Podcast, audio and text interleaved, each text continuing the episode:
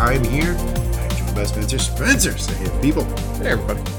Spencer, episode 3 of Obi Wan. After this, we shall be halfway through the series. We finally got it. We got our big Darth Vader episode. How you feeling? Kind of let down, honestly, man. I won't bury the lead. Unbelievable. Unbelievable. You're let down by that. Yeah, I kind of am. I mean, it is something that's been built that they've been in this show building up to, and for years before then, as to what the possibility might be. And yeah, I think they could have done it better. There's several moments in this episode of where I felt like that there were just moments of when this could have been portrayed better. I have a real serious question for you. What, what, like, are you, like, do you consider yourself a Star Wars fan? Yes. Okay, well, what- you, what- you, you don't get to no true Scotsman, man. Well, then no. Well, I kind of do. Like so because what what what do you what Star Wars media do you like? What Star Wars media do you like? Still like the video. Yeah, games. like what Still- what do you like? Because I'm having this trouble with the fandom too because it's like I mean, I, I feel like they hit a massive home run here, but there's still like a lot of the fandom who are like, well, I don't know, it just could have been like so. It makes me think that a lot of folks are really still stuck in that like four, five, six. I watched it when I was a kid. Nothing gets better than that.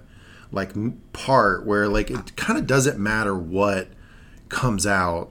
Doesn't matter just- what they do. It's just never going to be good enough because it's never going to be what watching Empire Strikes Back was when we were 13. No, it's not just nostalgia, man. There's basic errors in filmmaking that are going into a lot of the, this particular media in this particular episode, of where I think they're squandering some great things that they had. I mean, just basic issues about about using music, about setting dramatic scenes, about pacing of the moments. Any of these could have been framed better to work out what they have as a gold mine of material to work with, particularly in this episode. This is an episode that's building up to everything, and instead, our, our, what we build up to in this episode itself isn't very successfully handled. It's not a question of whether they have great things that I'm not excited about. I was squeeing in my chair during moments in this episode, only to feel like, even with just a more deft hand, they could have framed it better.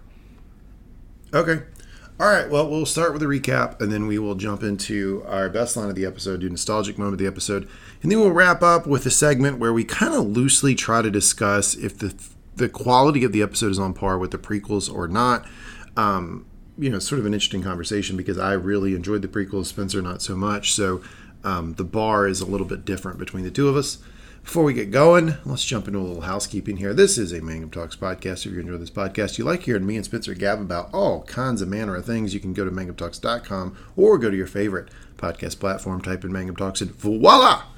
You will get all of our content. We have a general talks, uh, our general um, interest podcast called Mangum Talks, and then we have a whole bunch of content where Spencer and I have reviewed a massive number of television shows: Succession, Ted Lasso, The Nevers, Game of Thrones. We we have a new podcast feed called Pod of the Dragon, where we we will be reviewing House of the Dragon, which comes out in August of this year. So that ought to be a lot of fun.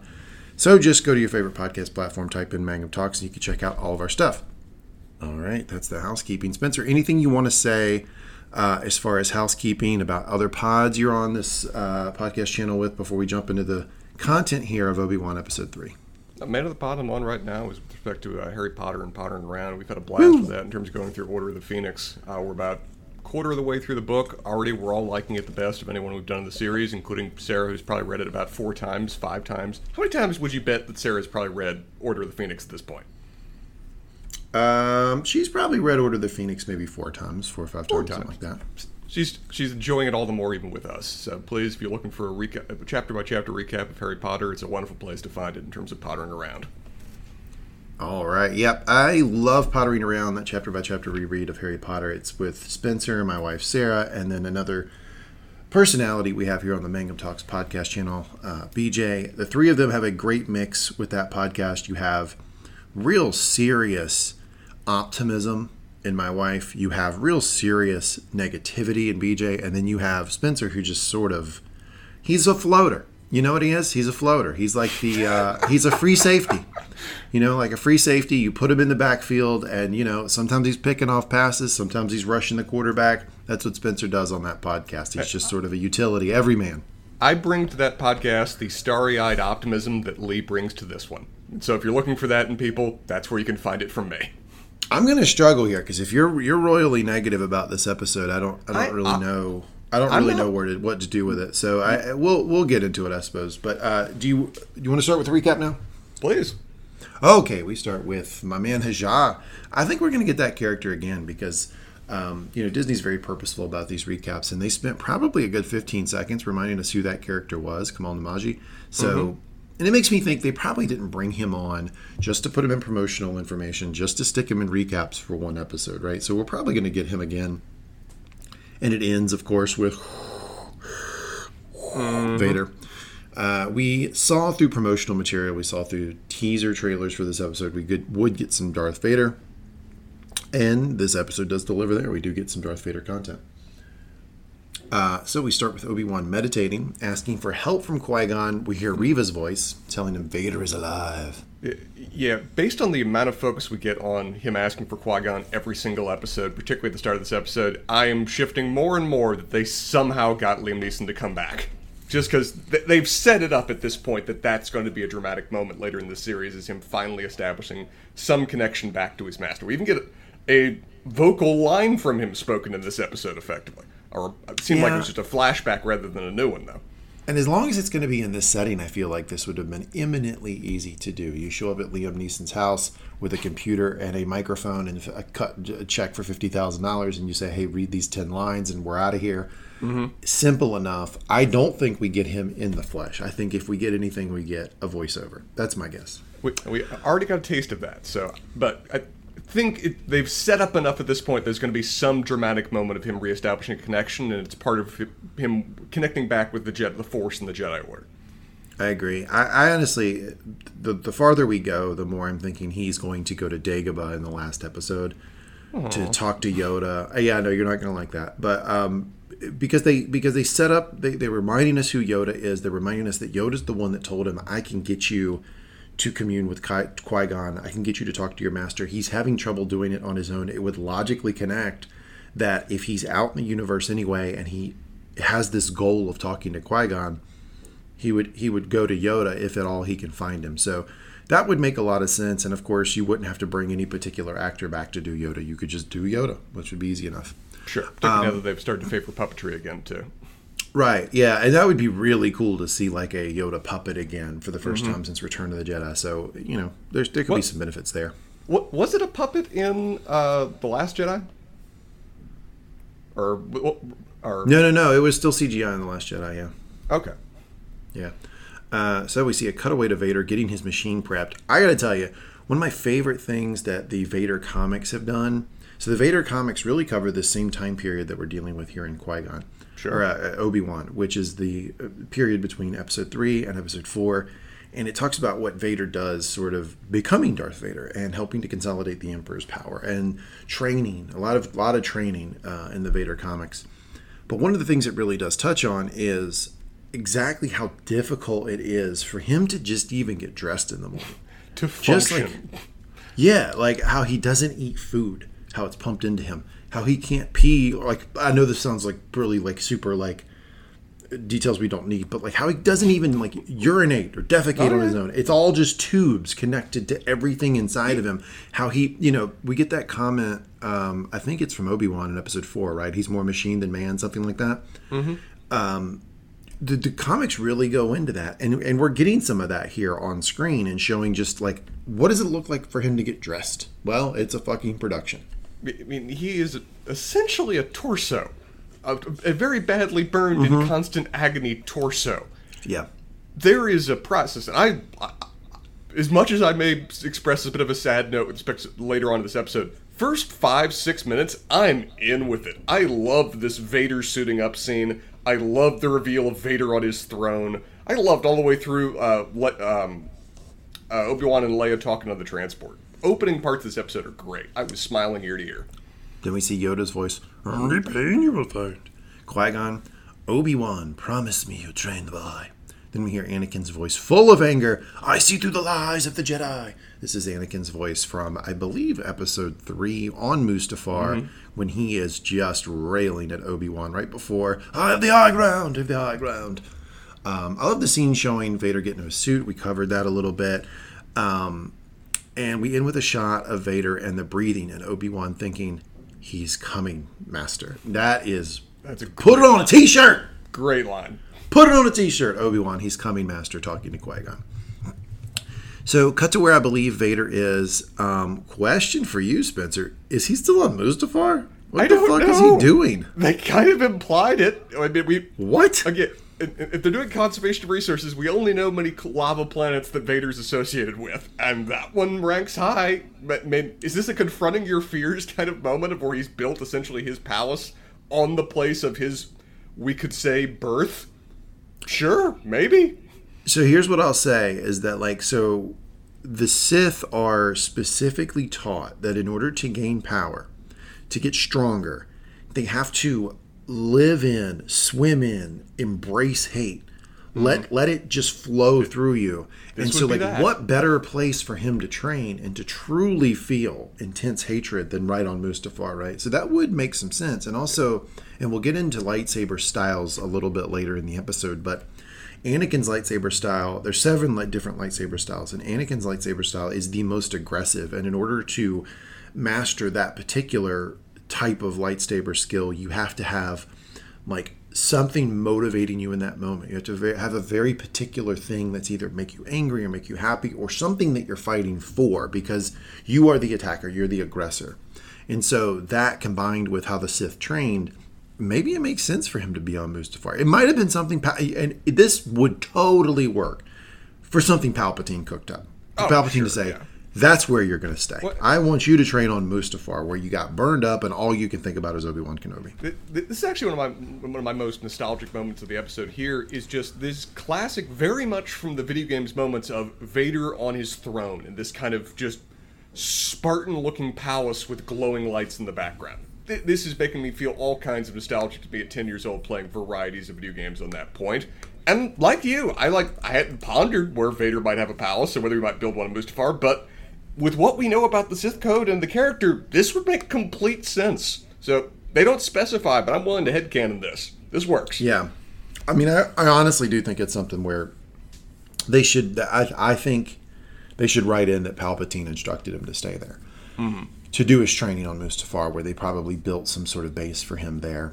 Uh, that would make a lot of sense. Uh, and you talk about fucking stunned, back in my seat. Whoa. James Earl Jones is back for this. James Earl Jones is 91 years old. Is it actually James Earl Jones? Because it's Yes. certainly. I mean, Yes. kudos kudos to him. I mean, I I thought with. I thought in like the Favreau's remake of The Lion King that his voice was starting to show his age a little bit, but he delivers a pretty stellar performance here, bringing back the old power. Yep, it is James Earl Jones. Disney tweeted that yes, it we got him for this. It is new. It's new lines that he's doing. I'm sure they've cleaned his voice up, modulated it, done some stuff, but for 91 years old, for him to He's be delivering this performance is absolutely incredible. Um, Then we get the voice of James Earl Jones slash Darth Vader slash Anakin Skywalker. I've been watching you, Third Sister. I know what it is you seek. Prove yourself, and the position of Grand Inquisitor is yours. So, um, So? on on the topic of Grand Inquisitor, um, we talked a little bit about what might be going on because Grand Inquisitor is in Rebels, which is set four years after the events of the series. Same species, same looking guy.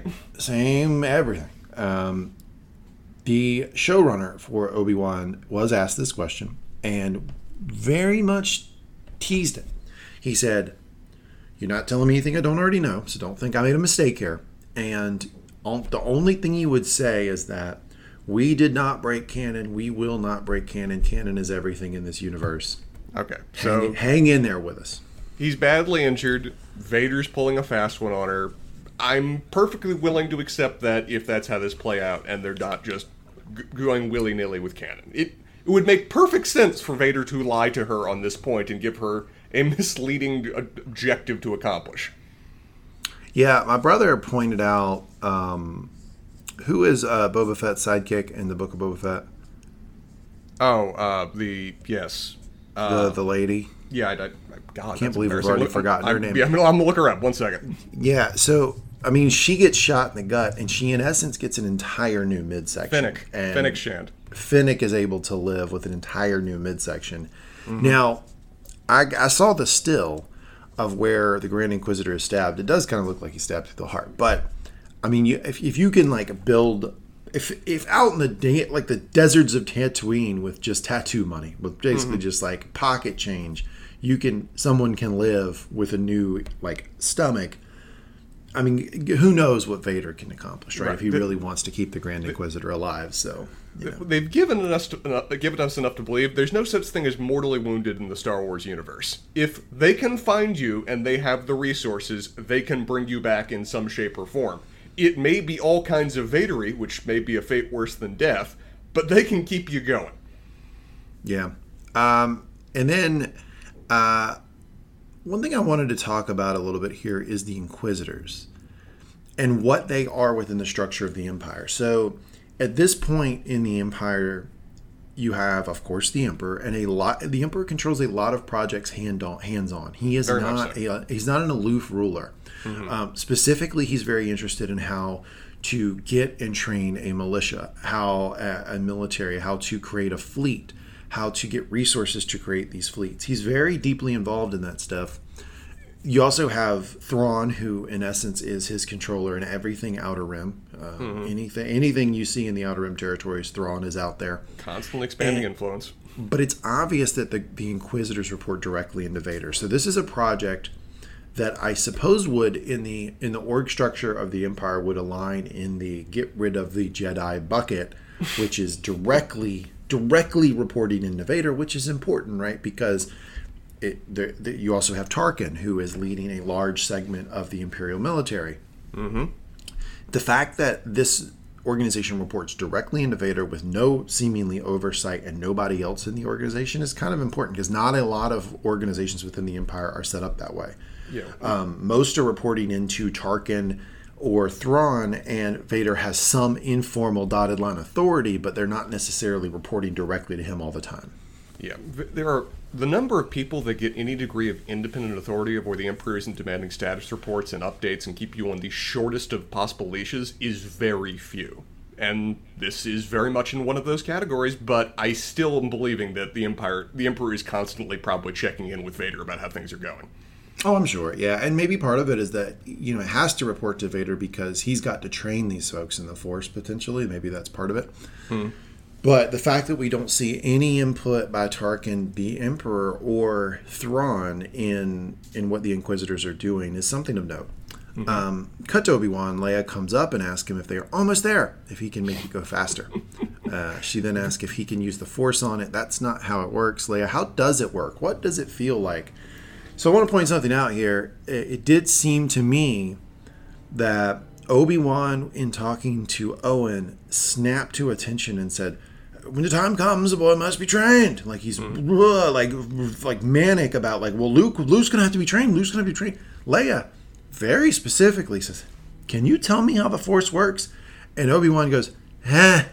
Hand waves it. I- Hand I- waves her. No, I- hand I'm waves her a little bit. It doesn't seem like you. there's.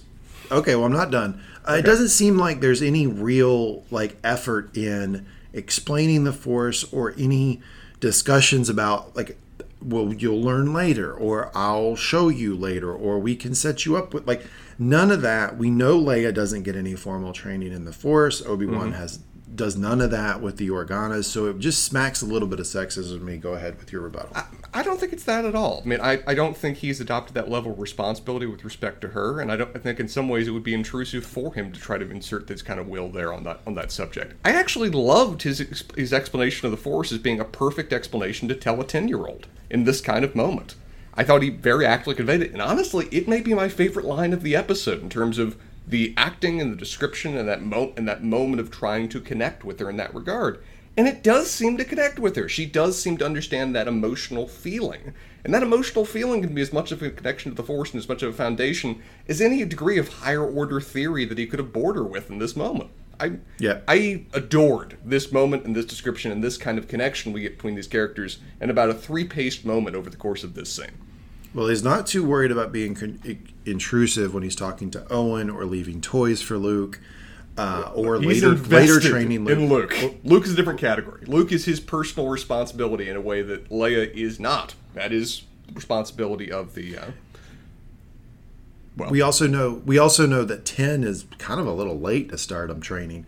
uh, with the Force. So in Obi Wan's mind, he wouldn't be he wouldn't be thinking like, oh, at ten, no one has a chance at understanding any of this stuff. He would be thinking, well, it's probably about time to get going. Um, we see younglings training in the in the the Jedi Temple well good a good bit before the age of ten. So I don't know. It just struck me as like, well, eh, he, he certainly doesn't seem super interested in training Leia. Nobody ever does, and it takes Leia a long time to ever learn the Force. It takes Luke training her uh, in between episode six and seven, I believe, before Because she ever was- actually gets a handle on it. Because it was agreed that she'd be raised within the Organa family and their parti- in their particular structure and their particular order. While instead, it was agreed that Obi Wan would, would would provide oversight and care for Luke. That was that was the plan. If, if, in any way, if any way, doing something different right now would be going off script. Yeah, I'm not sure that's how Owen uh, understands it, uh, but yeah, sure. Oh, oh, oh, there's a shared custody kind of arrangement going on there, and the parents are fighting. Uh, yep. Um, so, just to explain the line, he does say, "Have you ever been afraid of the dark? How does it feel when you turn the light on?" Leia says, "I feel safe." Obi Wan yes says, "Yes, it feels that way." Now, this also is important for Obi Wan's particular understanding of the Force, his lightsaber, uh, how he how he fights with a lightsaber, his lightsaber skill, um, how he communes with the Force, which everything is predicated on his ability to tap into the Force and still feel connected to the Force. When Obi Wan is separated from the Force, he loses power, loses the ability to fight, loses the ability to do little things like Force push or even train people. He more because of his particular lightsaber style, because of how Qui Gon trained him and how Qui Gon communed with the Force, it is extremely important for Obi Wan to feel super connected to the Force at all times.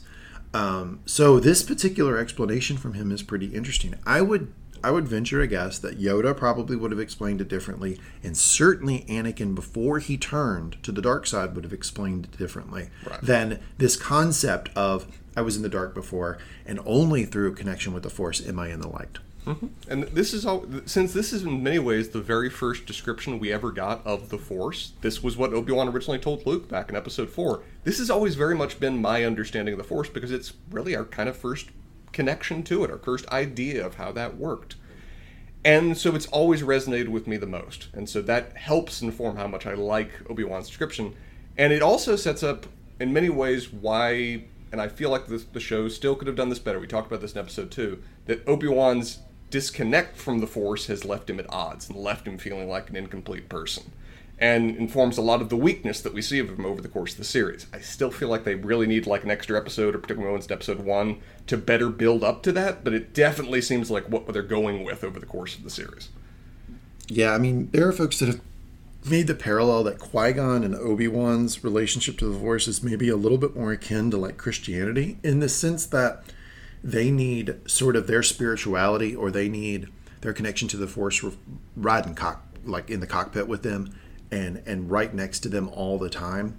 Whereas like Yoda, his connection to the Force and how he teaches it through the different materials is a little bit more akin to like Buddhism, where it's a little bit more analytical and it's the ability to be um, very disciplined and uh, it's a, it's very meditative and it's about training yourself to think certain ways and approach life in a certain way. So it's just you'll see these little differences if you look at all of the different accompanying material and books, et cetera, et cetera, in how Yoda explains stuff and how like Qui Gon and Obi Wan do. But I do like one thing I really do like here is that between this scene and then the lightsaber fight later and that whole thing, it is abundantly clear that Obi Wan is Qui Gon's like apprentice. I mean, they they Very have not so. run away from that at all. He very much and and his continued wanting to commune with Qui Gon. He is Qui Gon's Padawan. Like it is.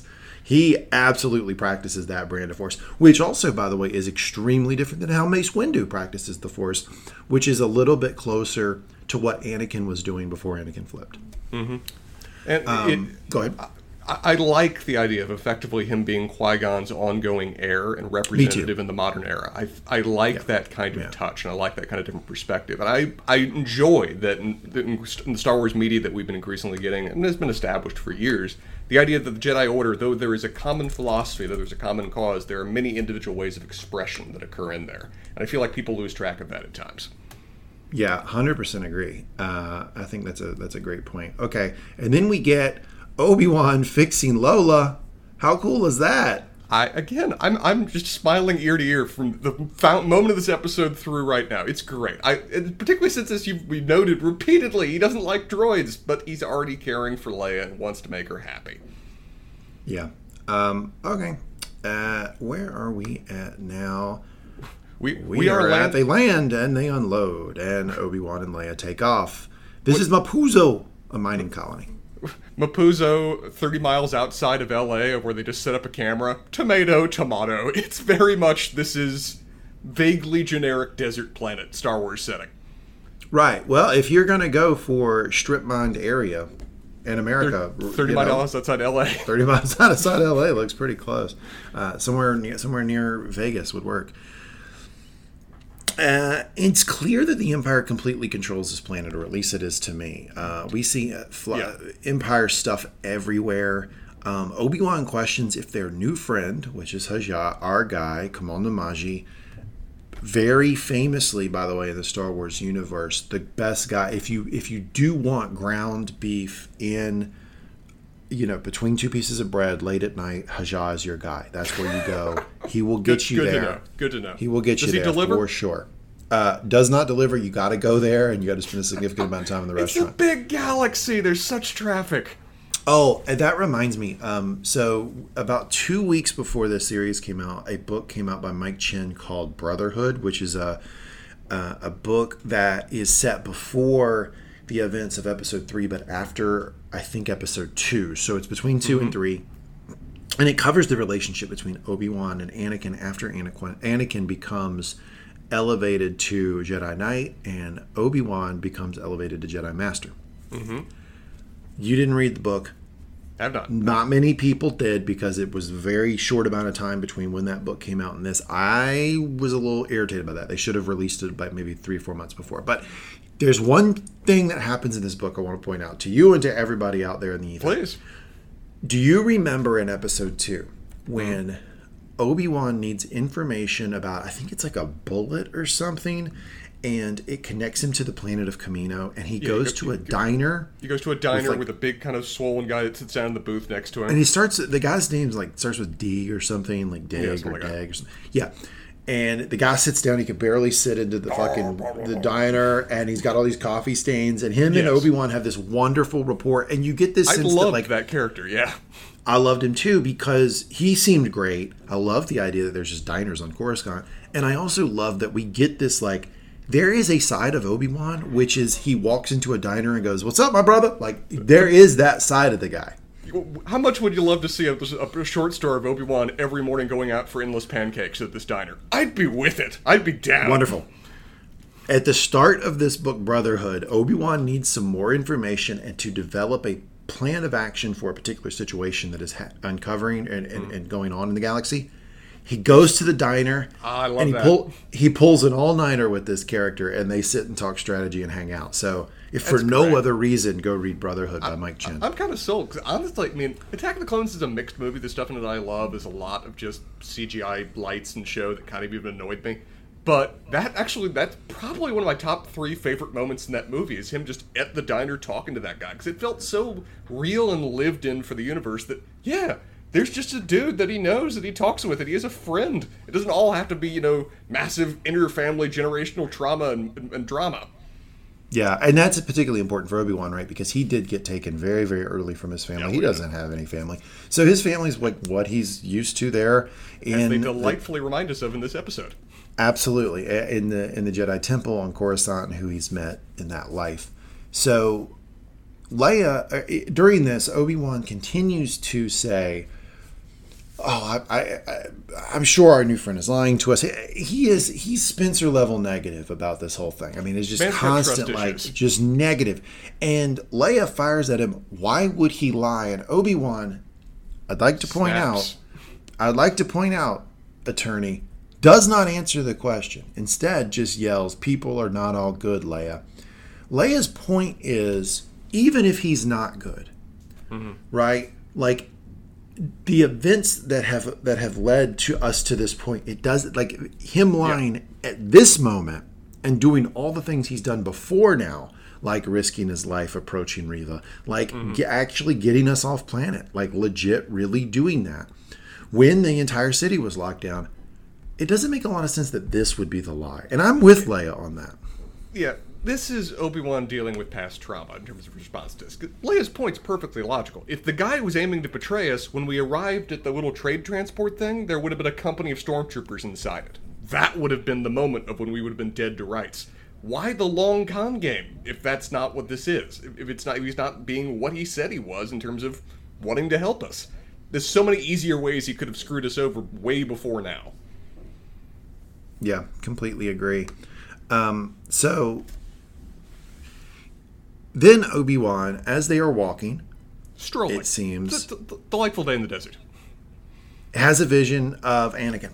Now, question for you about this vision: um, Is this something that Vader sent to him, or is this Obi Wan just being like uh, having having severe PTSD? Vader does not. Okay, this, this becomes a fun debate because Vader does not know he's on this planet, but we got some hints at the end of the last episode that he established a connection with Vader again in a way that he hadn't in a very long time. So Vader seems to be aware of his existence, aware that he's out and about and alive, uh, in a way that he hasn't in years. So that leads to the possibility. I was kind of more inclined, though, to think this was purely Obi Wan. But given later in the episode we see so much of the build up, the emotional, almost just supernatural horror of Vader approaching on scene, this could be an early hint to that. I, I can really go either way. We've, we've been given evidence to support, I think, either theory on this point. Yeah, I mean, the, the difficulty here is that if you stopped the movies at episode six, we would absolutely believe this is Obi Wan having a vision uh, part and parcel with his own Yeah. guilt and PTSD. However, we did get 789, which, as much as you hate it, is canon and will forever remain canon considering what they've done down in your neck of the woods in Orlando and how they have built the, the, the Star Wars This is uh, park down there where they've relied on 789 so much. but yes, Rey and other Ben. Ben is able to send, Ben and Rey are able to send each other even items, even even physical items through the universe. Mm-hmm. So There's that it kind of- would absolutely not be out of the realm of possibility somebody as strong in the Force as Anakin is to be able to send this type of vision over to Obi Wan. So I don't think we really know here. I don't think we really know. I did think it was pretty strongly suggested that the way the scale of the connection that the two of them have in the new films was as a result of them being essentially a, a, a twinned pair, a, a, a force equal and opposite that are joined together and destined together in many ways, which established the scale of their connection. But we also saw Luke astral projecting, so th- we have definitely now gone into and expanded heavily the idea that the Force allows you to operate across vast distances in a way that was previously more just kind of voices and feelings, but now is much more physicality in a way we ever really thought previously. Yeah. Um, and then we see Reva show up to a really cool Imperial uh, base, here. Yeah. Uh, it looks like it's on an ocean planet, and there's this little like there's like the tip of the iceberg type thing in this in this base that comes out where the ships go in and dock, and you obviously take an elevator down, and then they are in this really like it looks like an aquarium, this really awesome meeting room that I is would just love to have that. down. I would do. You could you could build one down there in Florida, and Without much effort. The the windows to this thing just show you the the ocean planet that they're in. It is really fucking cool.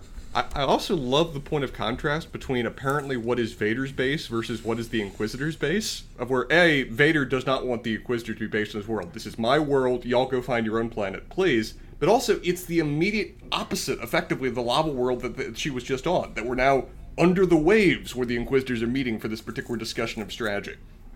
That's a real. That's a good. That's a good contrast there that I had not. I hadn't explicitly picked up on. That's a good point. That like, it's it's the it's the polar kind of opposite of what Vader's in. Yeah, I'm not, I'm not sure what they're necessarily suggesting with that, but it's notable. and It seems like it's a very intentional kind of, well, setting work that they're doing with respect to this. I'm going to have to unpack what they're really saying with it. And when Reva shows up, she explains that Obi Wan is on one of the mining systems. Fifth brother immediately uses the Force to yank her and pull her down toward the table. Now, I want to pause here to talk about the ability of Force users to force push, pull, hold others with the Force because we get it later in the fight mm-hmm. between Obi Wan and Anakin. So, what New Canon has suggested to us is that most Force users are able to create a bit of a like buffer in this type of force activity around them by necessity, right? Because otherwise, all you'd be doing is force push pulling each other, and like you would, it would, it would, you'd basically stagnate, right? Um, there's a reason that when the Emperor fought Yoda, neither one of them was force pusher pulling each other or holding each other up or choking each other because they couldn't. Because they're dealing with somebody so strong in the Force that that type of force activity would not be available to them in combat. It tells me one of two things here that Reva was just caught unawares, totally possible. Or Fifth Brother is just much stronger in the Force than Reva. And while Reva is very headstrong and potentially could be a great lightsaber duelist, she might not actually be as strong in the Force as Fifth Brother. I mean, I think that's what they're suggesting here. And this is actually a, I'll say, I don't even know if it's necessarily a change. I think it's just more accurately a clarification, an explanation of past events. The idea that Force users effectively maintain constant defenses to Force activity Yeah. on them, or at least resistance to Force activity on them. Because while we've seen people Jedi use Force uh, powers on themselves on, on each other uh, in the past, it's been limited, and it would make perfect sense that you kind of maintain a constant natural defensibility to someone acting upon you. Because one of the first things we ever heard about the Force is that the Force has a powerful effect on the weak-minded. So if you are not that, if you have some strength in the Force, yeah, we basically already been established that you can resist someone else using Force powers on you. Not stop, not completely eliminate unless you are godly strong, but it can at least generally diminish or at least limit the opportunities. I'm with think- that. I think it's an effective clarification of canon. I think from what we've seen in the in the movies, the most powerful folks fighting each other we have seen, I- in my opinion, are Qui Gon and Darth Maul in Episode One. Mm-hmm. It's Obi Wan and Anakin in Episode Three. It's Yoda and Palpatine in Episode Three, and it's Luke and Vader in Episode Six. And in none of those fights were one person able to force, push, pull, choke the other one.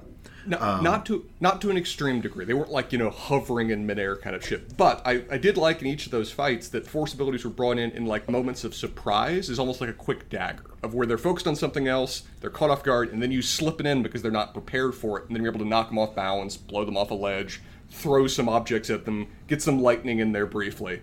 But it's not like that's the do- necessarily the dominant way they're going. It's more it's an aspect of the fight rather than the controlling one because they're on guard effectively against it. Right. Well, and, and one thing to clarify is it does not stop, you know, th- like items from being thrown at you or light force lightning from hitting you. It does stop when you hear you see that, you know, that when you know they do like a force push.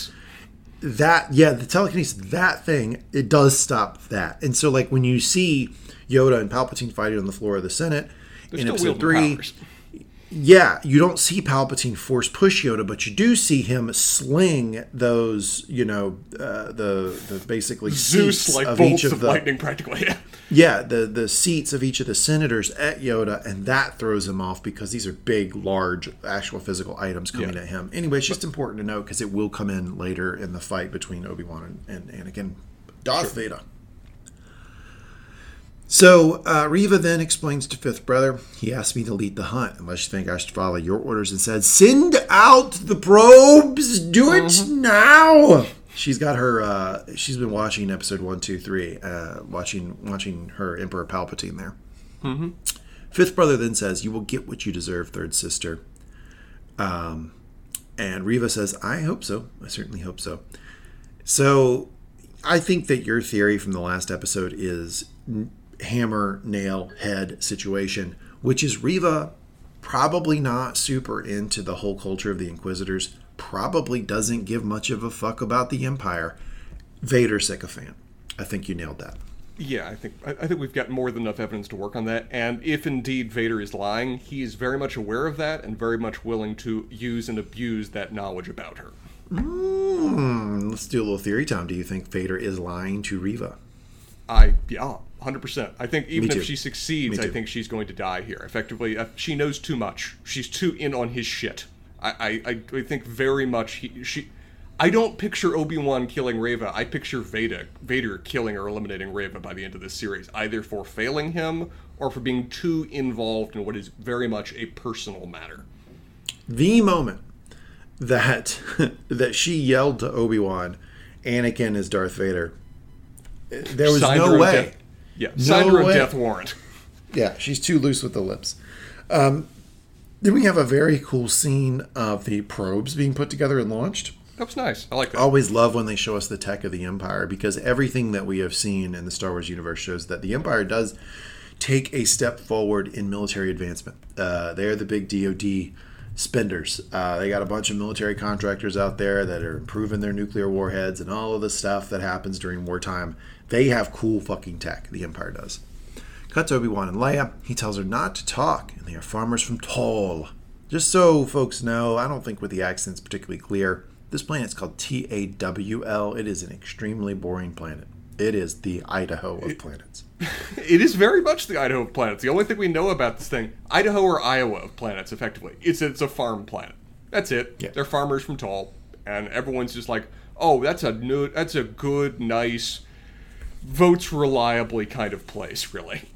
They arrive, and Obi Wan immediately thinks um, it's a lie. Um, Leia tries to tell him that they don't know. They, when I say they arrive, they arrive at the meeting spot that Haja sends them, and nobody's there. And because nobody's there, the first thing out of Obi Wan's mouth is, "I shouldn't have trusted him. I knew this was a lie. I knew this wasn't right." And Leia's basically like, "Boss, slow down. Like we, I mean, people could be late. I mean, like, there's a lot of things can be going on here. Obi Wan just spins out right away, which we see later as a mistake. And he finally snaps at her and yells, No one is coming here, Leia. Leia, very good with people, backs up, lets him kind of blow off steam. Uh, calm down a minute. But again, this is an, something I alluded to in the last episode. I think this is evidence that Obi Wan thinks he can't possibly have friends. Like the idea that there is the path later on in this episode, that there is basically this underground uh, society of people who are trying to help Je- former Jedi, former Padawan, and Force sensitive people. It doesn't even compute in Obi Wan's world. It's not even the realm of possibility. He doesn't think he deserves help, much less that there logistically is help out there in the universe.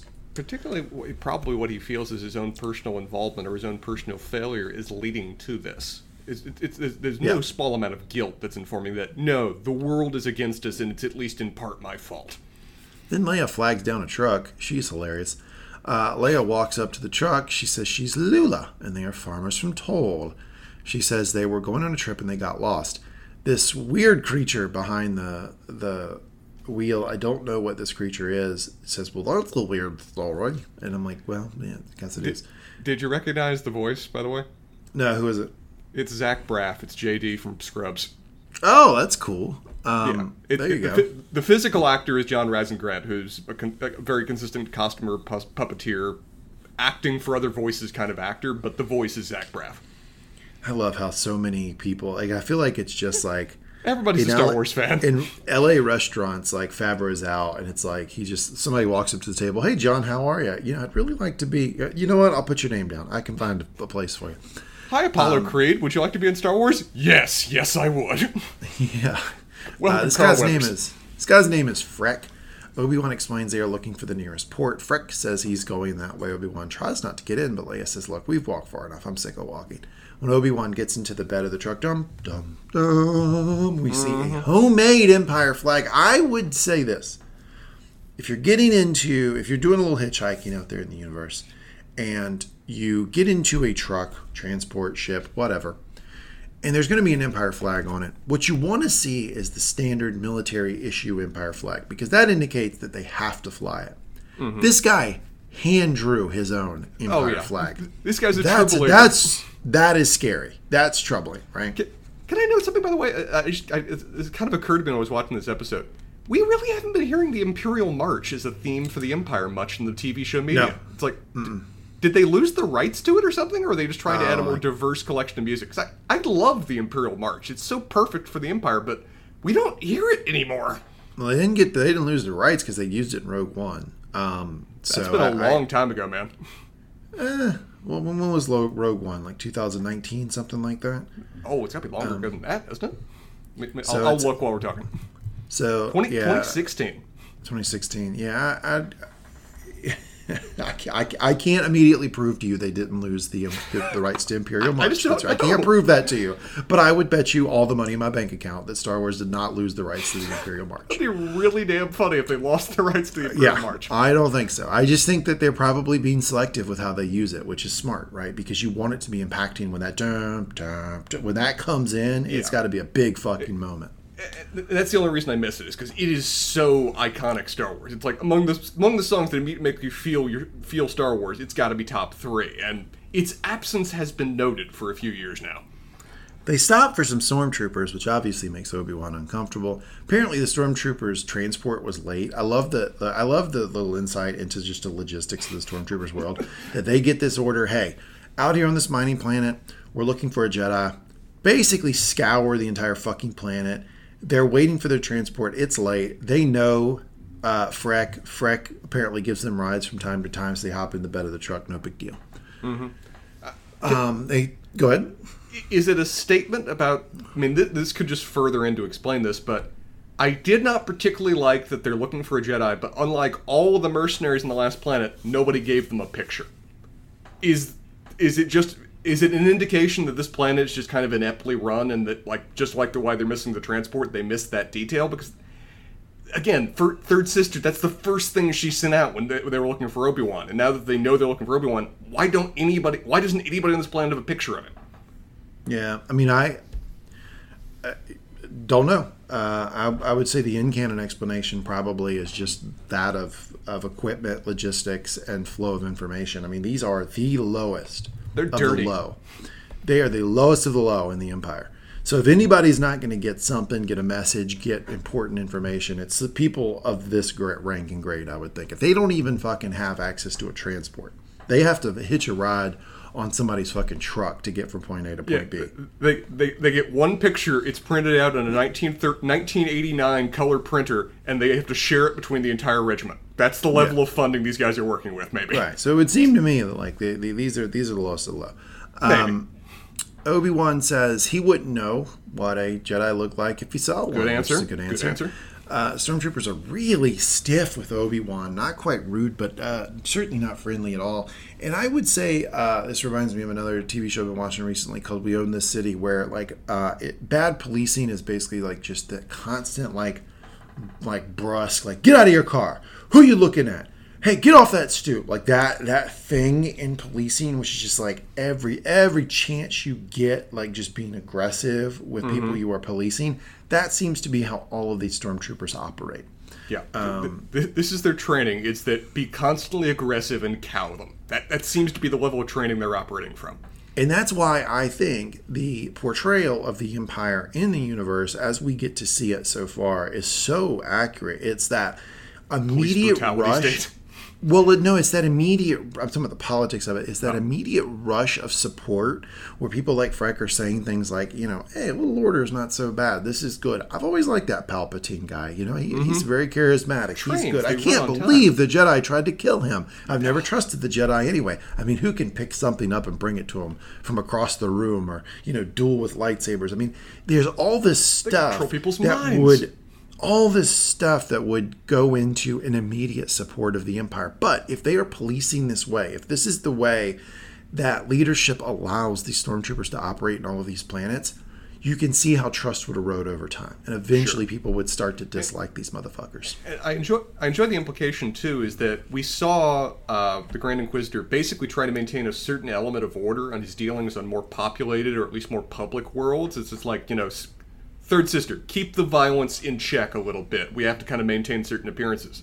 But in a backwater like this, no one gives a shit. These are practically slaves on this planet. They use them, abuse them to any degree because there is no lens. There is no one that ca- there is no one watching. There is no one that cares. We can start see on a planet like this the rot that's going to expand out to all the worlds eventually. This, but this is where it would start. Right. And that's how you get planets that are sympathetic to the rebellion, who allow the rebellion bases to be there, places like you know Hoth or places like Tatooine or places like where where the fuck ever. How you have these planets, uh, Endor, who you know they hate the Empire. I mean, just like everywhere there seems to be a battlefront in these non, you know centralized planets these these places that are like sort of off the beaten path some, somewhere in the outer rim that we see in episode four five six everybody fucking hates the empire. Why? Because when the empire has showed up there they've treated them exactly this way. That sort of like you don't matter. We just do whatever we want. We will strip mine your planet and tell you to fuck right off if we want Yeah. to. And I like I don't know I don't know I don't know, know to what degree this is true in the modern canon, but particularly in the legends, the Empire was kind of aware of that to a certain degree, and it's part of the reason that people like Grand Moff Tarkin were doing these massive weapons of power and doing these massive intimidation tactics was basically just like this is a simmering pot and we gotta keep the lid on this because there's only so much we can do in terms of policing the entire damn galaxy. But how much that ended up blowing up in their faces when they blew up Alderaan, and that just served as a rallying cry for everyone. Just like, okay, this we've finally crossed a line. And then the Death Star blows up, and everyone says, "Oh shit, we can fight them." But there was an implication always is that the pot was already simmering and breaching a damn boil across the galaxy in various ways, and they were just looking for that to make a reference to to, to a motif they've done a lot recently, that one spark to light the rebellion. Yeah, and I mean, you get that in the Tarkin books of the difference in how some of the Imperial commanders wanted to try to deal with this issue, right? It, very much in the new canon, it's exactly what you just articulated. That Mm-hmm. Tarkin, his big um, project was the Death Star. He wanted to blow up some planets here and there to show people galaxy. exactly get people scared. Whereas Thrawn was more of a fan of let's do some like community policing here. Let's be a little bit more reasonable, and the money that was going to the Death Star, he wanted to divert to his like highly souped up X-wing like elite class project because he wanted to be able to strategically fight as opposed to say I don't know blowing up an entire fucking planet. Um, so Leia starts talking. Obi Wan responds, calls her Leia. Uh oh. Stormtroopers call that out because she previously said her name was Luma. I little surprised here that the stormtroopers caught on like this. I mean, they're typically portrayed as stupid. What? I, I kind of like that we're getting a little bit more rounded view of stormtroopers, particularly this series. I, I even noticed that how much they worked. They had, had obviously different uh, actors, races, backgrounds voicing the stormtroopers throughout this episode. We're- getting a more Yeah. complete view of the idea that this is a galactic military. So there's there's diverse levels of intelligence. I thought Obi Wan making the mistake was a little bit dumb. Man's out of practice to a degree, but I thought he played it off brilliantly in terms of covering up his mistake. Yeah, and this is a this is Uncle Lee out there to the kids. If you've got a lie, make sure it's a lie that you can tap into some truth with. Because Yes. that's what he does. He's got a lie here and he makes sure he taps into enough truth that it is absolutely believable because what he says is Oh, Leia was her mother's name, and when I look at Luma, sometimes I see her mother and I get confused, and that's why. And he gives Leia this look, and young Leia looks at him Like, oh, that's true, isn't it? yet again, if, if anybody out there wants to complain that 10 year old Leia is too intuitive, too smart, too whatever, listen to another podcast. Uh, she immediately picks up on what this thing is that Obi Wan is doing.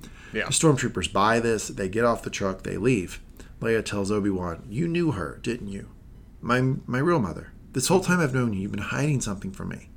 Are you my real father? Potential line of the episode here from Obi Wan.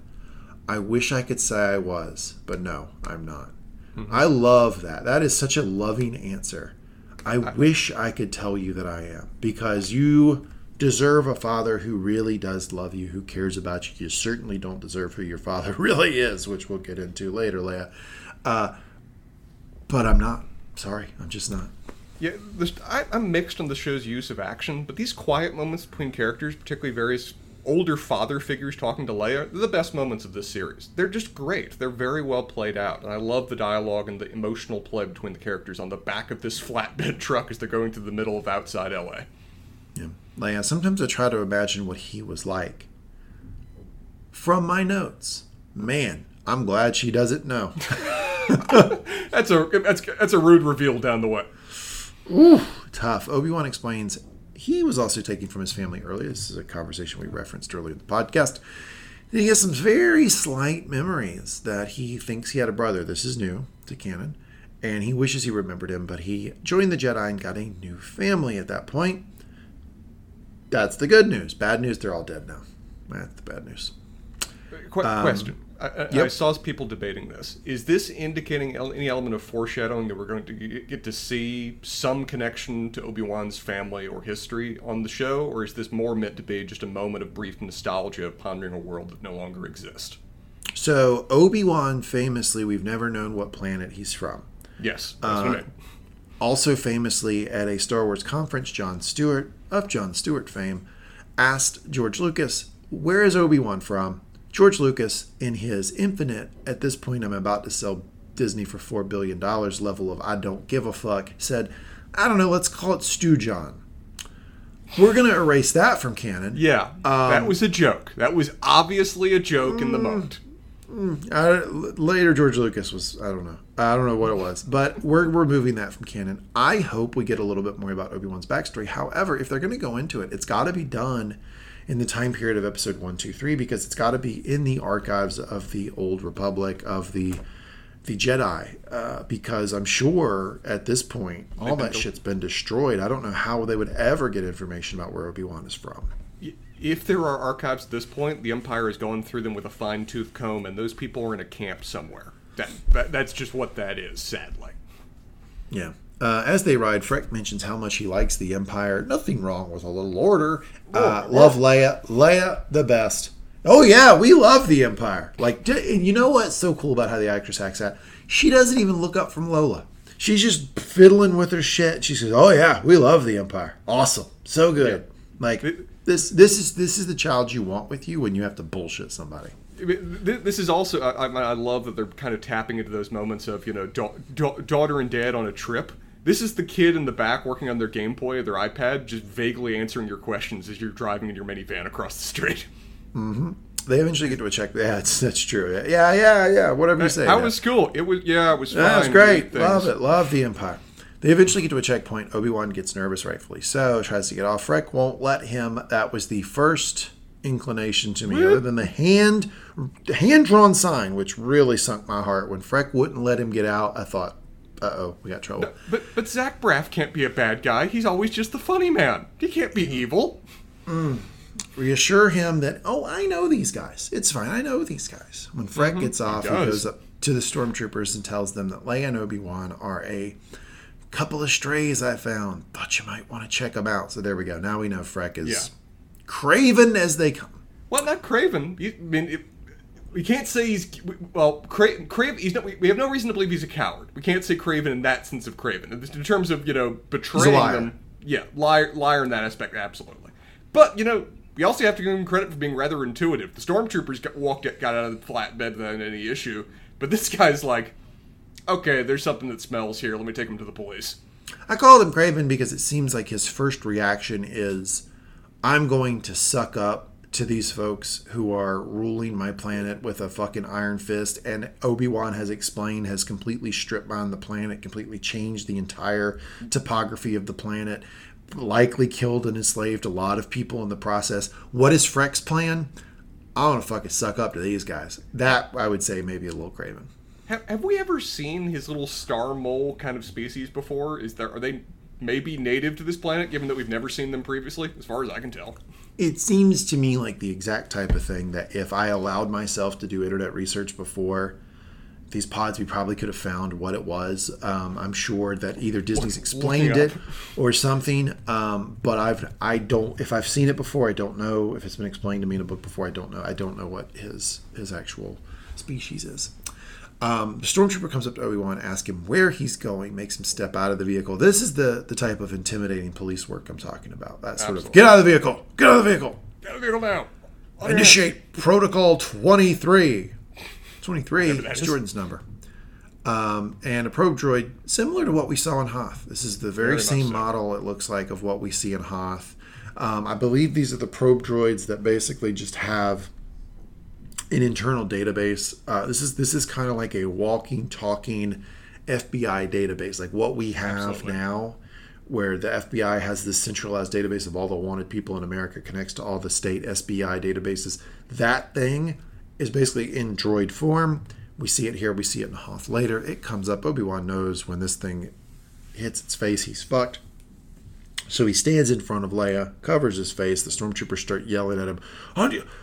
Show your face, show your face. When he shows his face, there's an immediate hit with the droid. He shoots the droid, starts shooting the stormtroopers. We have an action sequence here where uh, one of the very panicked stormtroopers, I thought that acting was really good. This stormtrooper did not stay cool. He freaked out and grabbed the kid, and he's got this big blaster that he's trying to put to the to, to Leia's head, and it's awkward because it's not that that that type of um, that type of gun is not meant for this close combat, and Obi-Wan in a farce of I'm going to put my weapon down is able to shoot the stormtrooper and get control of Leia. In the entire process, he does pistol whip fucking Freck, which I really enjoyed. Very, very good. Very, very good stuff. So that's how we get rid of this round of stormtroopers. Young Leia, acting pretty well, terrified, runs back up to Obi Wan. He busts the gate. He gets through. Go ahead. Why exactly does he bust the gate, actually? I thought for a second he was busting the gate because he was going to take the car, but he doesn't. And the gate's one of those classic sci fi gates of where it's just blocking one road and there's giant places along the sides that you can go.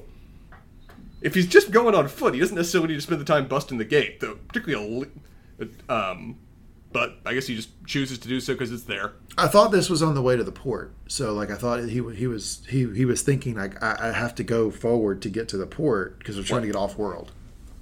Yes, but the gate, it's not, it's not like there's a fence extending along the gate going into the hills necessarily. The gate is literally just blocking the road. You No, it's I mean it, I think it's easy. Right. I mean it's you know it's one blo- it's e- just ease. He just It's okay. E- ease like of go- use and quickness. To, Yeah, I th- I, that's kind of how I took it anyway. Um, so, but then we get an awful lot more stormtroopers show up. Obi Wan and Leia get down no, on the we ground. get three. We get well, three. well, three and an imperial officer, and we don't know who's driving this thing. Um, and uh, Obi Wan and Leia get down on the ground. As they do, um, the Red Viper's paramour shoots all of the stormtroopers right in the back. Um, prompting- is back. prompting a question from my wife, which is why do some Imperial people get stormtrooper gear and some don't? The answer to that is how high you are up and if you're infantry or not. Are you commander or are you infantry? Are you uh, uniformed police or are you street clothes detective slash commander slash lieutenant slash police commissioner, etc.? Yeah, I, I also think that we, we, I complained about this in, uh, in, in season two of Mandalorian. I think they've gone a little bit too far with meme stormtrooper incompetence and ease of just dispatching, but that's just kind of where Star Wars media has gone with respect to them. They've kind of dug themselves into a hole in terms of stormtroopers being incompetent. They even make fun of it. They even made fun of it, Mandalorian. They do. I, I don't like it particularly, but it's become part of the canon now. um, she tells them, "We don't have much time. Let's go." So obviously they've got a friend here, a mole inside of the Empire, uh, which actually Yes. at this point in time is existing all throughout the galaxy. Why? Because the Empire is nothing more than the former Republic. Right? All of the people who are in the Empire now, 10 years ago, if they were still employed, were in the former Republic. The former Republic, the entire apparatus, all the base, all the military, all the ships, all the everything switched over when Jar Jar Binks, your favorite character, put the resolution before the Senate that they would give absolute control for a brief period to A Emperor dictator. Palpatine because they were dealing with such a imminent threat from the Trade Federation. Can, can, can I hold out a headcanon hope that this character Tala is just going to happen to meet Mando at some point, just so we can have a Game of Thrones level reunion? Wouldn't that be Just- unbelievable? I- if Pedro Pascal and Indira, Indira Varma can rekindle their, you know, on-screen romance in Star Wars after how it ended in Game of Thrones, I'd be there for that. I would love it so much. Cut back to Reva and Fifth Brother. Reva says she's going to tell Vader they found Kenobi, but Fifth Brother says, I already told him. I already told him. Reva, you want to take credit. You go right ahead, but we both know who will be standing by his side when this is over. Now, Not to you. Sorry. yeah, it won't be her because she'll be dead. But we've talked. I've talked to a few folks in the in the Star Wars universe uh, who are fans, big fans. Um, specifically, my brother made this point. Who's a, might be a bigger fan than either one of us. That they felt like there was some like romantic like undertones to that from Reva. I'm standing by his side type thing. Maybe there is, right? I I assume I am um, a believer in Spencer's point that Reva is just a Vader sycophant. So there might be. However, if Reva thinks that there's a chance for a romantic relationship. Um, she's crazy, both because of where he's at, both because of where he's at in his Sith training, but also because he's a he's a fucking torso. I mean, like he's not even capable of a romantic relationship. Like physically, I wouldn't think so. Eh, eh, man, if you want too much teaming, I, I do not want to know the Darth Vader genital situation. That's just not something I want. They to burn up. He's, his genitals are burned up. He he literally has like a catheter that goes into him to get what rid of part his of. I did not want to know? Did I just not say? Well, I mean, I mean, it's not, it's not like, it's not like, I like know, I, I mean. It, you know, it's just a catheter, right? Like a lot of people have catheters. Like it's it, he, it, you know, he is a torso, like you mentioned. So, I mean, if she's really thinking this, she it just shows how crazy off base she really is, and like out of touch with reality. I'd also say that, that that element of fanboy sycophant, it's not that much of a jump and a leap to go from that to kind of romanticizing the character both metaphorically and literally in terms of what your kind of association with them is. It is a common in a fan base thing to basically imagine, you know, do the fan fiction kind of scenario in terms of what you and the character you idolize would be doing together. Cut back to this lady whose name we still don't have yet, and Obi Wan. She explained she was on the way to the meeting spot. She was on the way to the meeting spot, Obi. Yeah, this But- is our contact. Uh, he says, "Well, I hadn't expected anyone to come." So Leia, again, right? If they'd have just waited for a second, you know, things might have been a little bit easier. Um, she explains the Empire has gone into high alert and has locked everything down. Not a surprise, right? But she can still get them out. There's a pilot who has agreed to take them, but he's not leaving for a few hours. So this must be a pilot that is either in the Empire or extremely close with the Empire. It could be somebody, and my guess is it's somebody who is moving some of the the raw materials that they're mining in this planet, and therefore has a special permit to go in and out so that there's no supply chain disruptions when things like this mm-hmm. occur. And that's probably how he's able, he or she is able to get out of the planet uh, when the when the planet's on high alert and the Empire shut you know shut everything down. That's my guess. What do you think? I think that's absolutely on point because that would make the abs- that would make the most sense. That's probably the only shuttle that actually leaves this planet on a regular basis is stuff bringing in food and stuff hauling out raw material. That's it. That's probably all the only contact this world has with the outside universe, other than when Imperial troops show up to wreck shop every now and then. Obi Wan goes up to Leia, who has broken out Lola, trying to get a little comfort. It seems like she brings her droid out whenever she's upset, trying to get some comfort. She says she didn't mm-hmm. mean to run away. She was just playing. She was just having fun. So this is the part of this is where she starts to blame herself for what's going on because she ran out into the forest on Alderaan to mess around, to just joke around like she's done a hundred other times, right? Mm-hmm. Obi Wan tries to reassure, and they walk off into a room with the lady whose name we still don't have yet. Loa, uh, Le- uh, Leia comes up to a very large droid, and she's obviously very interested. Why, Spencer? She loves droids. Skywalkers love droids.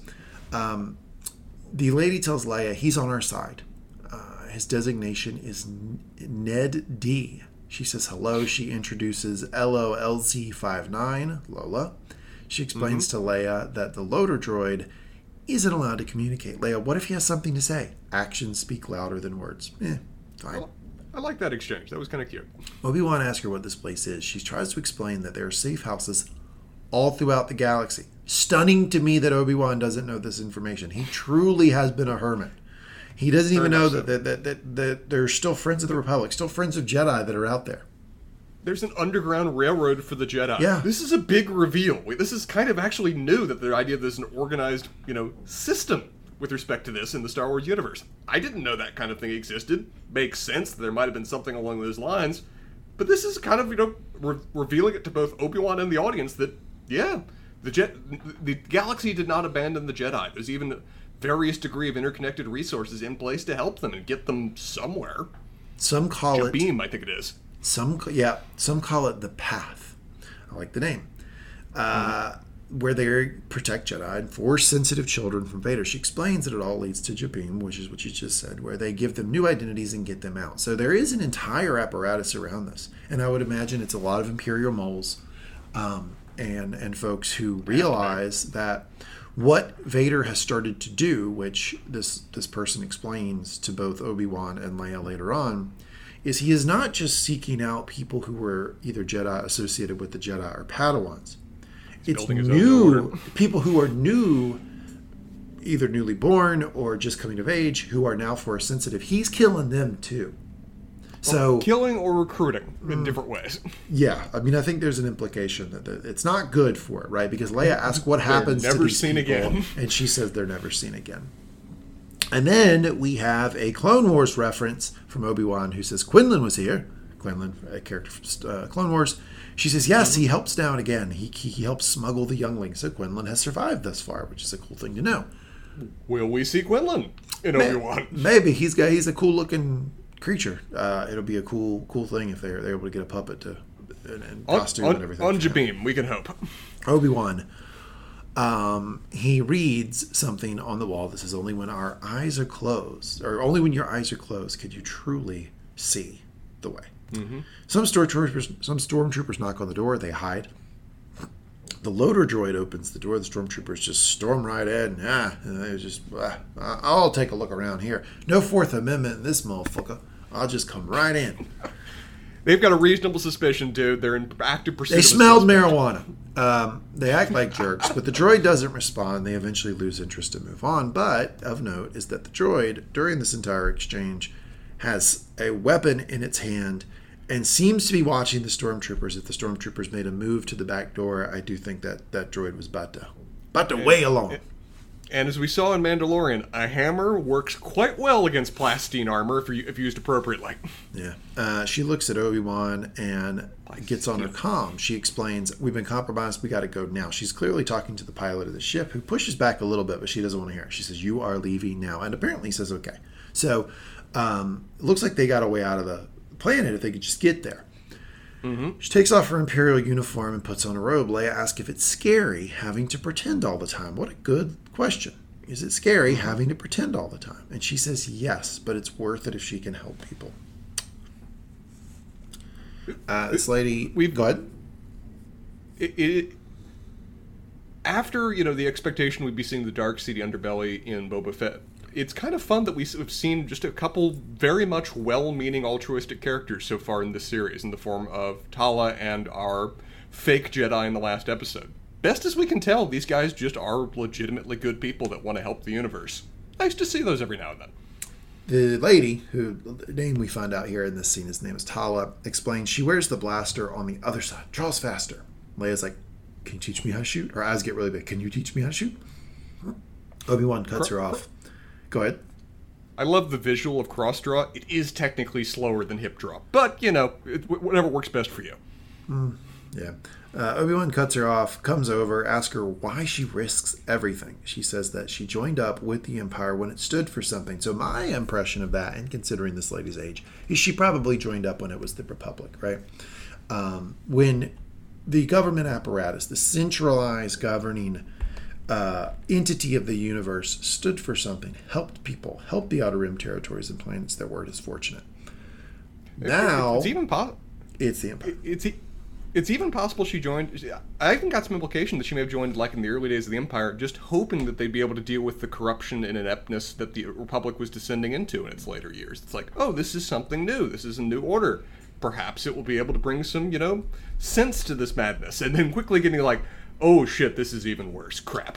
Yeah, and we have to remember that Palpatine was an extremely popular governing figure in the Old Republic. Sure. He was the most popular senator. He was popular among the Jedi. Everybody but Yoda and Mace Windu liked the guy. Chancellor. Yeah, he was huge. And so, like, the idea that he is now leading the government and leading reform and da da da da da, and all of the stuff you can imagine that slick tongued man said probably was reason enough for a lot of people to join up thinking they were doing something good. But then they eventually figure out what this is. This is a dictatorship. Yes. This is uh, um, An abusive one. in a very abusive, centralized government. And so this is when Tala made the, the switch, right, to being an underground operative for the way. Good back and forth here. She does say, uh, I made some mistakes, Obi Wan. We all did. Tala, I can't imagine Obi Wan Kenobi doing anything wrong. Obi Wan, it's it's just been these days. So uh, very uncomfortable for him to to be called Obi Wan Kenobi, but also it's clear that she's hearkening back to some of his old old accomplishments in that conversation. Right? She knows some of his past, and he doesn't like that. Wanted to ask about that. Did he say who he was at some point? Uh, no, I, I, my assumption is that she knows through her role in the Empire, right? She knows who, like, she, I mean, she is not a stormtrooper, right? She is clearly higher up. An officer. Right. So I would think that the name got circulated. I thought I thought she she knew who she was searching for the whole time. That was I was going through three possibilities. Either he said it and I missed it. It was included in the message it. that she got from the contact, which right. I don't think that was done, or she has those kind of just connections and knowledge from being in the Empire, and he's kind of on the most wanted list. I mean, I mean, my guess is, I mean, I don't know why they wouldn't do this. My guess is they said, "This is Obi Wan Kenobi. This is a fucking big deal. Like he is number one on the our most wanted list. Like, lock everything the fuck down." That Wait. that flow of information probably hit to people who were high enough in the order. I don't know what her rank is even if it didn't make it down to the stormtroopers in the field, unfortunately, I guess. No, or if it did, it's just completely over their head. They probably I don't know what that is. Uh, she says her name is Tala. She offer, ushers them toward a door that leads to a tunnel. Obi Wan then feels something very strongly, woo, woo, mm-hmm. knocks him over. So this is harkening back to what I was I was saying before, which is Obi Wan's strength, like both physical, mental, and spiritual strength, or, or all three, physical, mental, and spiritual strength, all stem from his connection to the Force and feeling um, this sense of like almost community that the Force provides, this connection yes. to all things. Anakin, it just just it being Anakin, but also the strength that he has in the dark side at this point disconnects him from the Force in a in a way when he from... sets down, and it literally like affects him physically. You could have got a swing in on Obi Wan right there because that disconnection from the Force like blows him back physically. Right. To, to, to work the Christian reference that you did earlier, he has been severed from grace yeah. effectively by what has happened right here, right That's now. That's good. Um, I like that. Obi Wan goes up to the window, looks out. By the way, they should just be taking off right now. There should be no looking at the window. Should not be watching. Should not. I think. I think this is Obi Wan cannot help himself because he's just learned that Anakin's alive, and he just can't miss an opportunity to see him, to get to lay eyes on his brother, to see what has become of him this this is also in, this is a very effective portrayed scene just from just the almost just this is the monster arriving on scene. This is Godzilla walking through the streets of New York in terms of just level of horror, practically supernatural horror that we're getting as Vader arrives on scene. It's like people who feel compelled or just can't stop filming the tornado as it's coming straight for their house. It's just too awe-inspiringly terrible and terrifying to look away from. Yeah, I mean, but like there is a deeper reason for Obi-Wan, right? Like he there would sure. there, you can see a reason why he would want to cuz he thought Anakin was dead. He watched him burn. He cut his legs off. So he's probably wondering like what does this fucker even look like? Like what is he? And there is probably a 0.1% in his mind thinking I don't know, maybe I can turn him back. Didn't didn't didn't Padme say there's still good in him? Didn't did didn't Padme, who was the closest person with him in the world, say this? Like, like there's got to be some part of him thinking, I've got to at least look at this guy. I've got to at least go down he, this avenue. He, he as much of a, as much of a mistake as it truly is, right? He re, we know he should just take the fuck off and get out of there.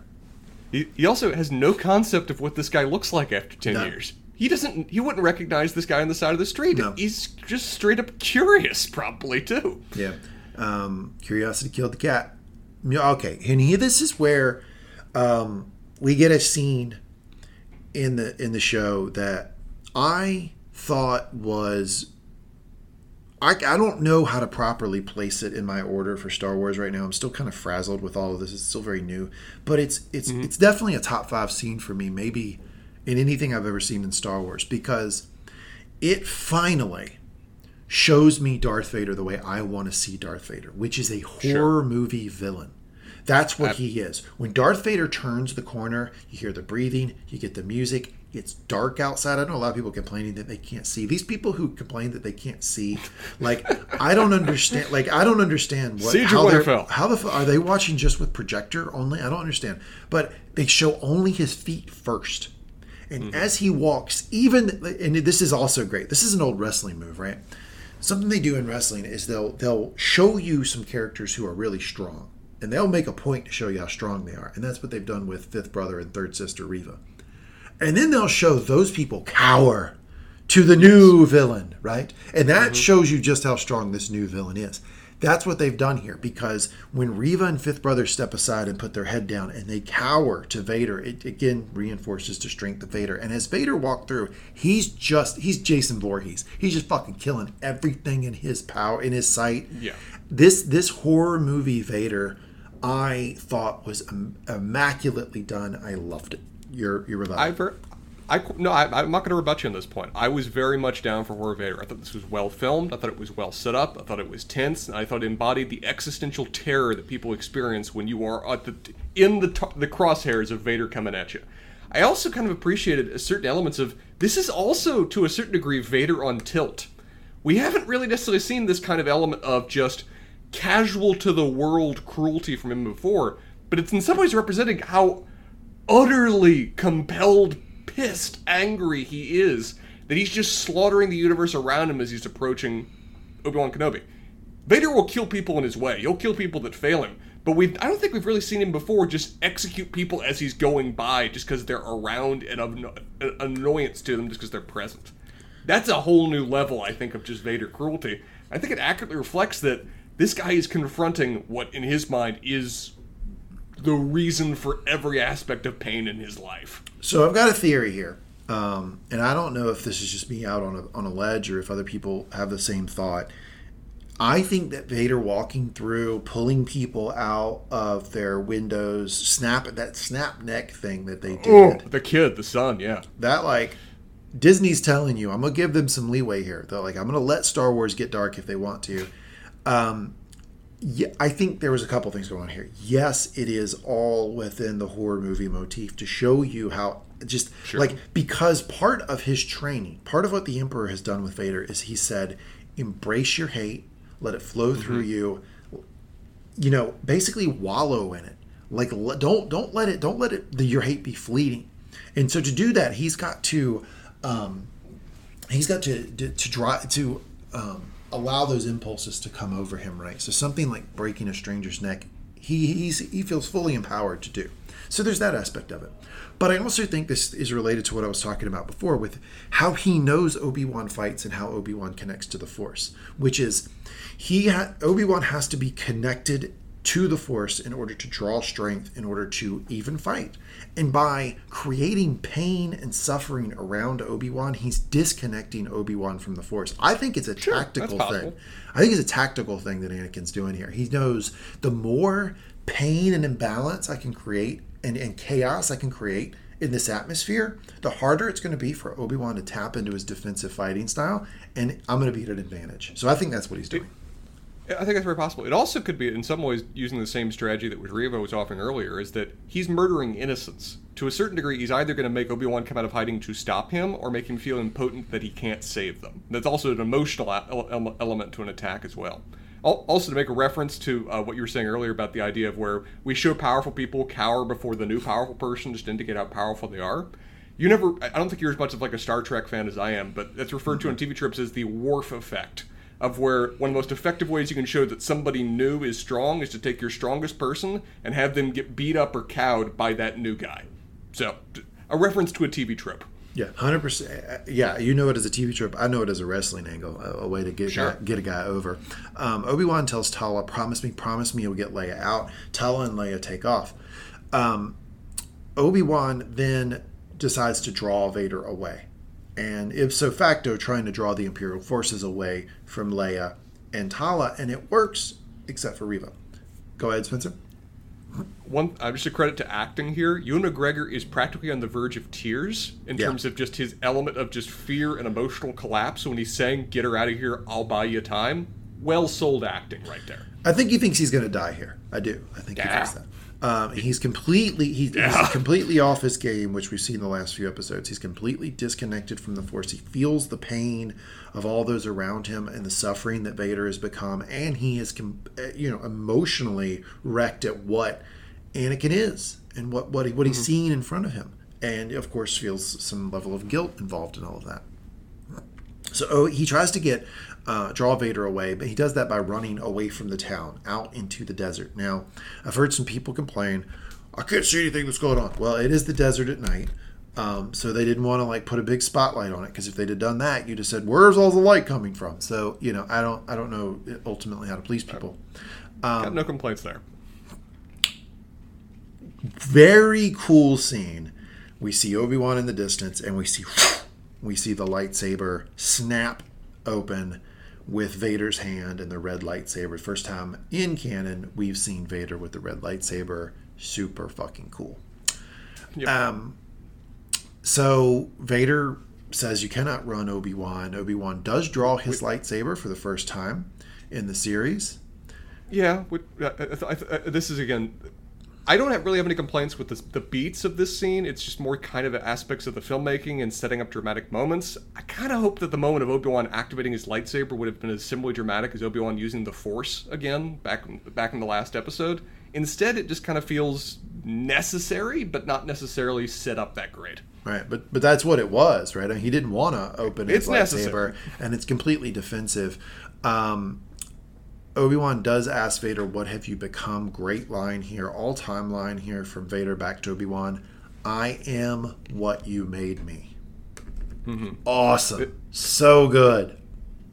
we, we really kind of get an element of cat and mouse here, of where this is really a fight that's in several parts of where Obi-Wan's mostly just trying to get away, and Vader seems to be, I would say, toying with him to a large degree. He, he's savoring this.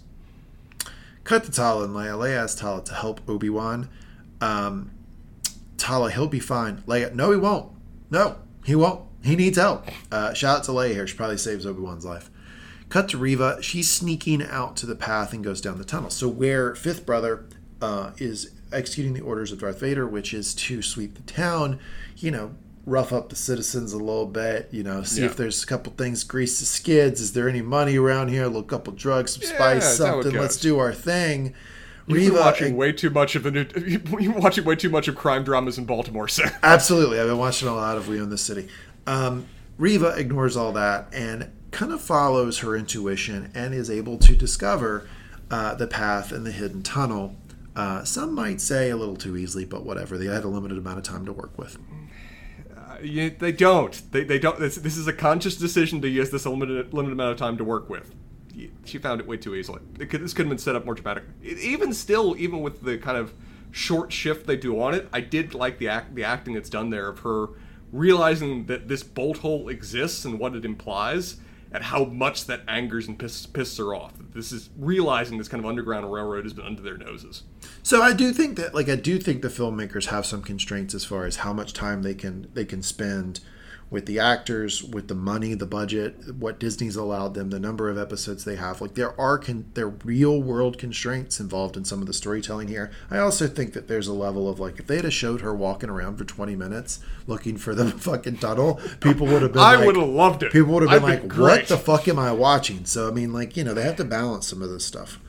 and, um, I, and I, I, I respect that. I'm a guy that loves slow, quiet building scenes, and I understand that is not what the majority of Star Wars fans are looking for. I reserve the right to complain when I don't get when I, don't get what I want, though. I, nobody's gonna tell you you can't complain. Come back to Obi Wan. He's running around in the dark trying to get away from Vader. Um, this is the the lightsaber drawn. Attacks Obi Wan very quickly. Obi Wan does defend himself during this exchange. A couple things going on here. Um, one, there's a shaky cam. If you want to complain about anything that you want my buy in with, I will buy into the idea that shaky cam is unnecessary in all situations. The fucking Bourne movies made me sick every time I tried to watch one. I don't like shaky cam. It is limited in its use here, but I, I could have done without it. Now, um, a lot of people are continuing to say how sloppy and bad the fight scene looks.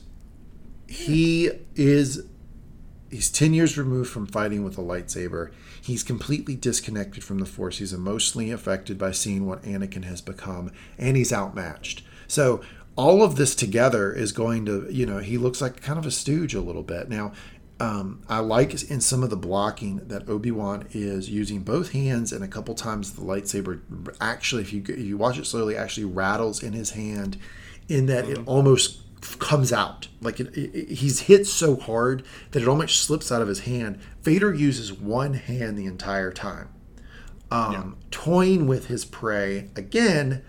Embrace the hate, let it flow through you. live, live in that hate. Toy with your prey. Be be mean, be menacing, instill fear and, and, and terror in your in your victim. That is all the stuff that's going on here. Vader very quickly discovers that he's uh, this is not the Mustafar battle and says the years have made you weak. Uh, and the years have subsequently made Vader strong. Seems like he's just been on Mustafar, fucking, fucking punching that punching bag. He's got a big heavy Yeah. bag. He's just poop, poop, poop, poop. He's fucking Rocky in the meat locker. I just rewatched Rocky the other day, so yes, that very, very much that. He's got his Mickey in his corner and he's properly training. Leia tells Tala to go help Obi Wan. Uh, Leia hugs her and then uh, takes off to meet the pilot. Uh, Leia says, "Bring him back." Cut to the lightsaber fight. Obi Wan again severe disadvantage during the exchange. It's clear Vader's just toying with him, punctuated by a force push. Now, this is what I was talking about earlier. Not just push, not just push. When Vader force pushes Obi Wan during that sequence, that is the we that is the the writers tipping the cap to us to sh- show just how much of a disadvantage. This isn't losing. He's overpowered. This isn't losing nine eight on the cards. This is Chaos. you have been knocked down four times in a round type of outmatched. I mean, if if if he can just straight up push him, like, sorry, like you are absolutely fucked. He has no chance at that point. Not just push him, but so manhandle him completely that by the end of this fight, he is hovering him in midair, le- level of incapacitated. Yeah, which he is does later. Completely overpowered. Yeah, he, uh, he he picks him up, holds him there, sticks his lightsaber into the ground, creates a fire right in front of him, pulls Obi Wan toward it, and starts to burn Obi Wan alive, um, replicating what happened to him on Mustafar the last time they fought. which I liked. I mean, I, I had some issues with respect to music, blocking. I also just don't even particularly like the setting of this fight as being basically just a back alley in a desert, which again I think they just filmed outside of L.A. I got issues with all respect to that. I think there's a lot of aspects of this could either be set up more dramatically for a fight that I never really expected to exist in canon, based on the line between Obi Wan and Darth Vader in Episode Four. I didn't think they'd seen each other really in 20 years, and so I was not kind of expecting this kind of straight up brawl, and it on the whole disappointed me. But this aspect of inflicting the pain that he suffered on Obi Wan, I think it was a well done visual and a well done kind of theme in that aspect of where Anakin, what Anakin is trying to get out of this fight in some ways. Yeah, yeah, I agree. Uh, I liked that. You know, a lot of people say that Vader should have just killed him quickly. Um, that is not the Sith way. no. If there is a weakness in the Sith, it is that they do toy with their prey. They about do. power. They they they play to their base instinct, and you know that thing in some people that makes them want to pull the wings off the fly. That is what the Sith yes. absolutely generate and, and, and empower within themselves. So it doesn't surprise me that he's playing with his prey here a little bit and that he wants to terrorize Obi Wan before killing him. I completely agree. I mean, if the Jedi exist to essentially be in balance and harmony and support and to nourish, the Sith are about control and domination, and that informs their actions and informs their deeds. It's not enough to defeat Obi Wan. This is an element of this man hurt me. He made me feel weak in a way that can't happen. That can't exist. That can't be tolerated in the mindset and being of what I am now. He must feel every ounce of that forever, and I must feel that aspect of control over him. It's the megalomaniac. It is the superhero kind of villain response to the situation.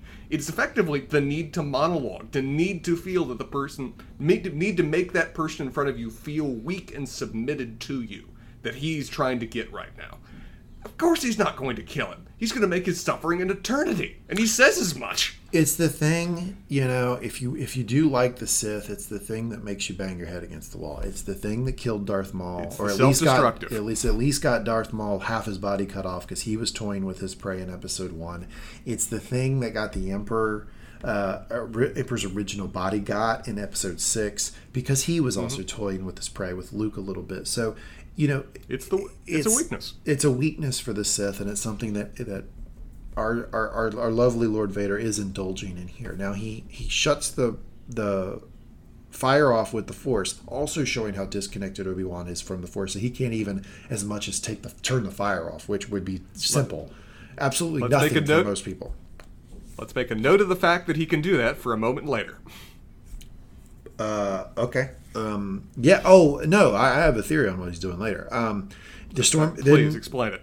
Sure. Yeah. Then Tala Tala shoots um, a, a stormtrooper who tries to go get Obi Wan and uh, shoots a uh, looks like some sort of like generator or something to create Yeah. another fire right in front of them. And the droid comes and gets Obi Wan. Now Vader stares at him. I, I could see from your face you think this is like nonsensical or something. Some of the fans This think is so. nonsensical. I don't think it is. I think it's the same exact thing that we were talking about before, which is could Vader have stopped the fire and gone after Obi Wan there? Hundred percent he could. Yes. Hundred percent he could have. Uh, this is a weakness on Darth Vader's part. He's toying with his prey. This is the boxer who knows they've got the guy beat and lets him go back to his corner for another round. We've seen this over and over again in sports, in fighting, in stories, and this is what he's doing. Now, I I think I don't think this is a weakness in filmmaking. I think this is a weakness on Darth Vader. This is his weakness. He let him uh. go because he wants Obi-Wan to suffer longer. He if he fights him again and he beats him, I guarantee he doesn't kill him then. He's going to drag uh. this shit out for as long as he can and make Obi-Wan hurt. Now, that is that is what they're showing you on the, Okay, well, that's what they're showing you on the screen. What when you say you don't buy it, what do you what what is your problem? because he's here? not because he's not in control of that moment. He's allowed someone to take that aspect away from him. If you wanted Obi-Wan to do that, he would have told him as much. He would have cast him off. He would have made him feel powerless to accomplish that. He wouldn't have allowed him to have this kind of third party intervene to bring that about. I don't buy that at all. I think this is just a, a fact that they decided to bring their epic fight into episode 3 rather than episode 6, and so they need to find a scenario to get Obi-Wan away from this alive. I don't buy this as a decision on Vader's part.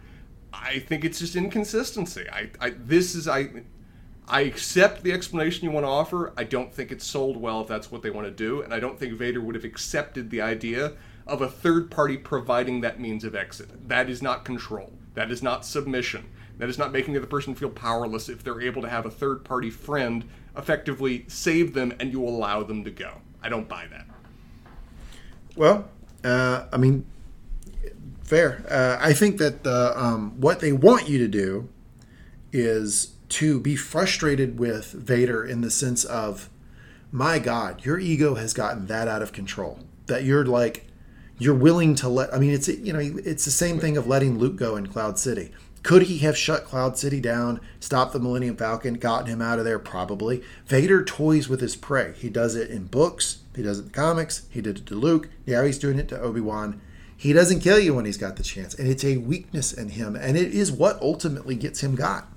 Um, so you know, I, I, I just think it's I think it's in line with Vader. It is stupid, but it's in line with what we've seen from him before.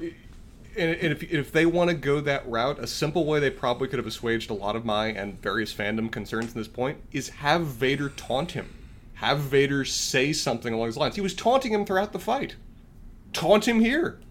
Do something along those lines of just indicating that I'm allowing you to leave Obi Wan. Not saying that literally, but making sure Obi Wan knows that he is only surviving by effectively Vader's grace. I've taken away your grace and replaced it with my own that would have been effective way of conveying that to the audience to make clear that this isn't just an artifice of necessary poorly executed storyboarding rather than this is vader acting in this way that could have i think that would have been more effective if they'd given us a, a- if that is what they want us to feel and explain a more of a look or more of a feel behind the man just through the same kind of thing we've been seeing from him from the entire fight Yeah. Okay. I mean, I, I thought it was pretty clear, but um, I guess I guess maybe not everybody did.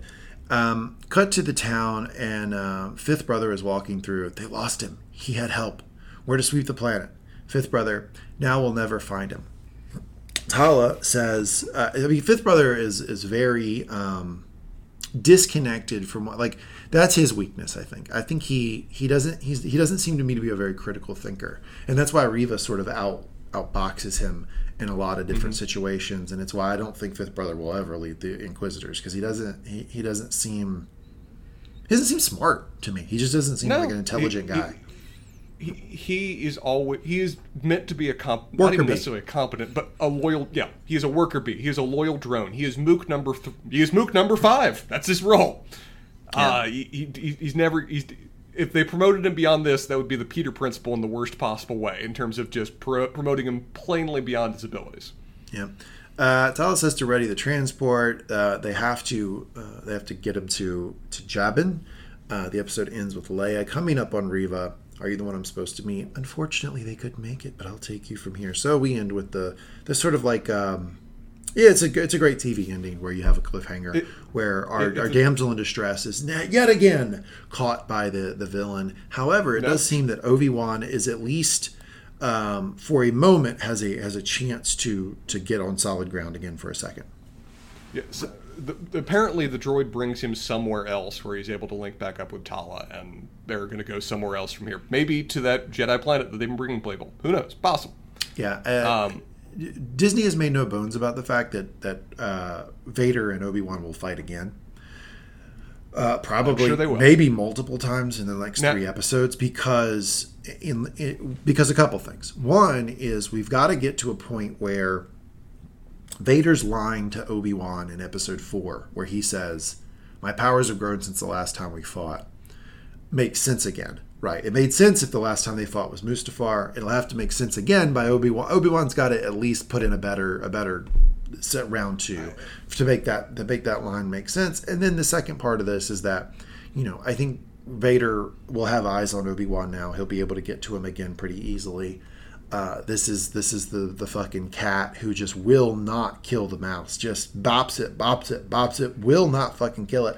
And I think he'll he'll get to him pretty easily again in episode four or five. Is my guess. Uh, that seems logical. I would note though you did complain in the last episode, or at least said it would be a bad idea if the two of them had confronted each other too many times, because you felt like it would dilute away from the experience and wouldn't be able to work in the established canon. Are you, are, based on much you enjoyed this scene, are you changing your mind on that, or do you think they can make that work, or do you think that they're running a risk of diluting the diluting the power, diluting the drama of having too many confrontations between? They went the Rocky Four route. In Rocky Four, you know, obviously you're going to build toward Rocky fighting Drago, and Drago does have more raw power than Rocky, and so he is at an advantage pretty much in any battle they're going to have. But they decide to let him fight early on to show that to, to illustrate the power of Drago, to show how much Rocky has to grow to fight him again later on in the ep- in the movie. Um, What, was that Drago or was that Mr. T? I thought it was Mr. T with, with the one where he kicks, kicks his ass. It was Apollo Creed he kicked the ass that Drago kicked the ass of early.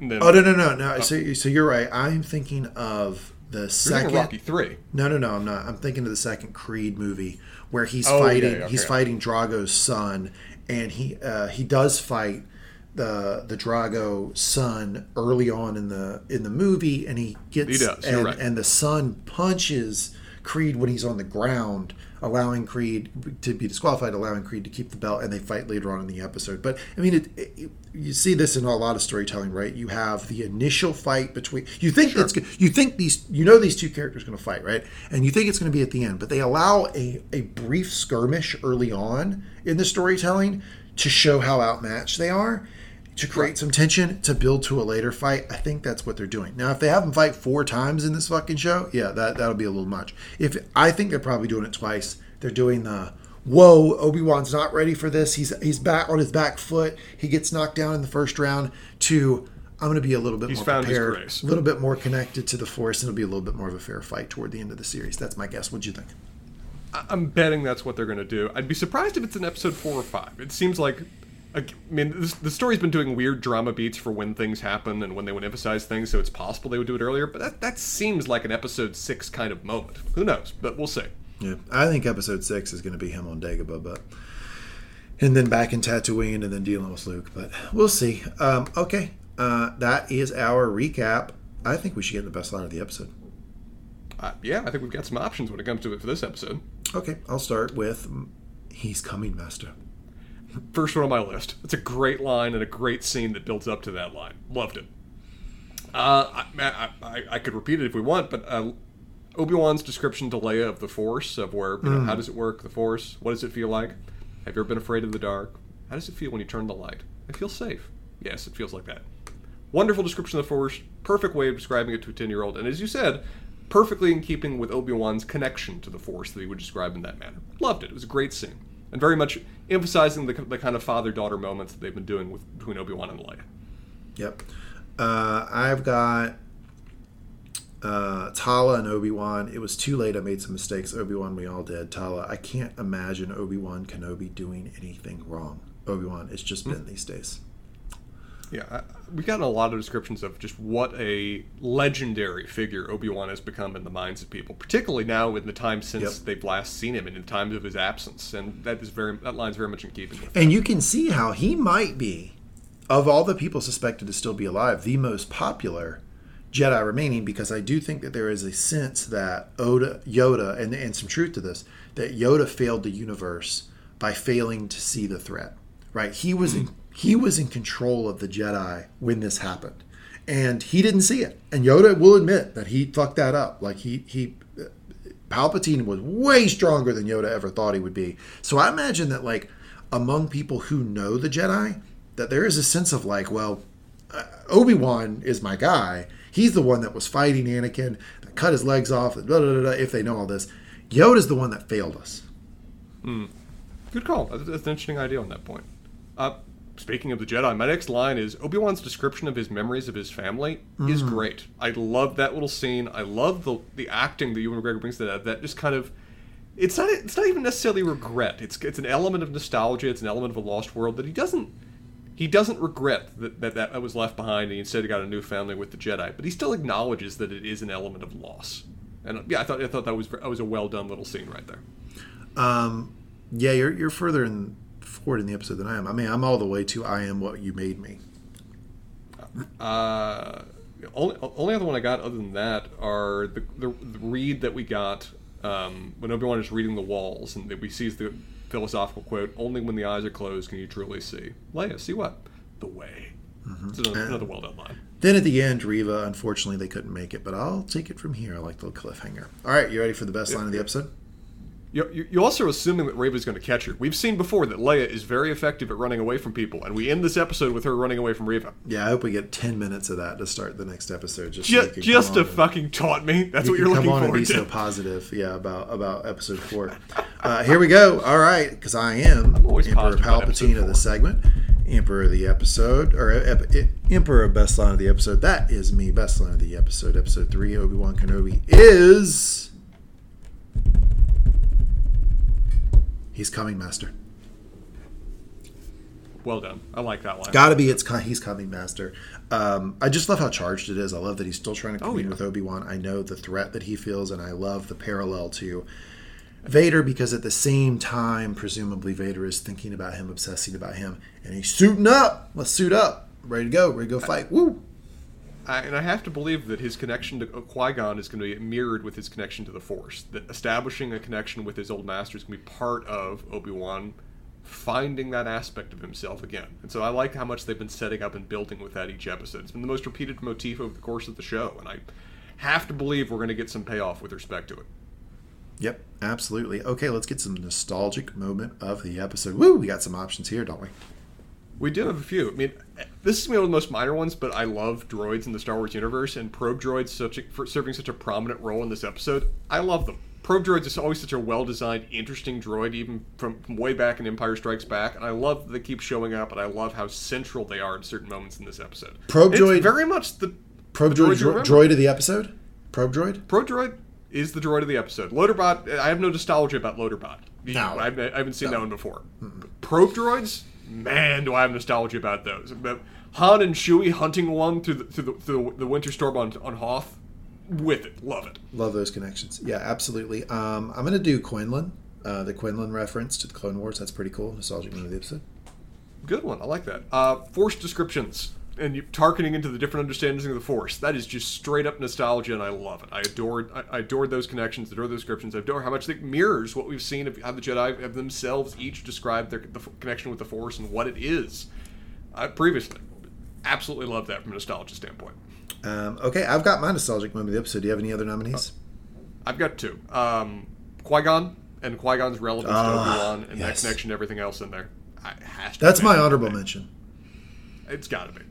Number one, then, has got to be just the sh- from the first moment we ever saw him, the terror that people experience and the aura that he represents of Vader arriving on scene. How can that not be, for me, the nostalgia moment of the episode?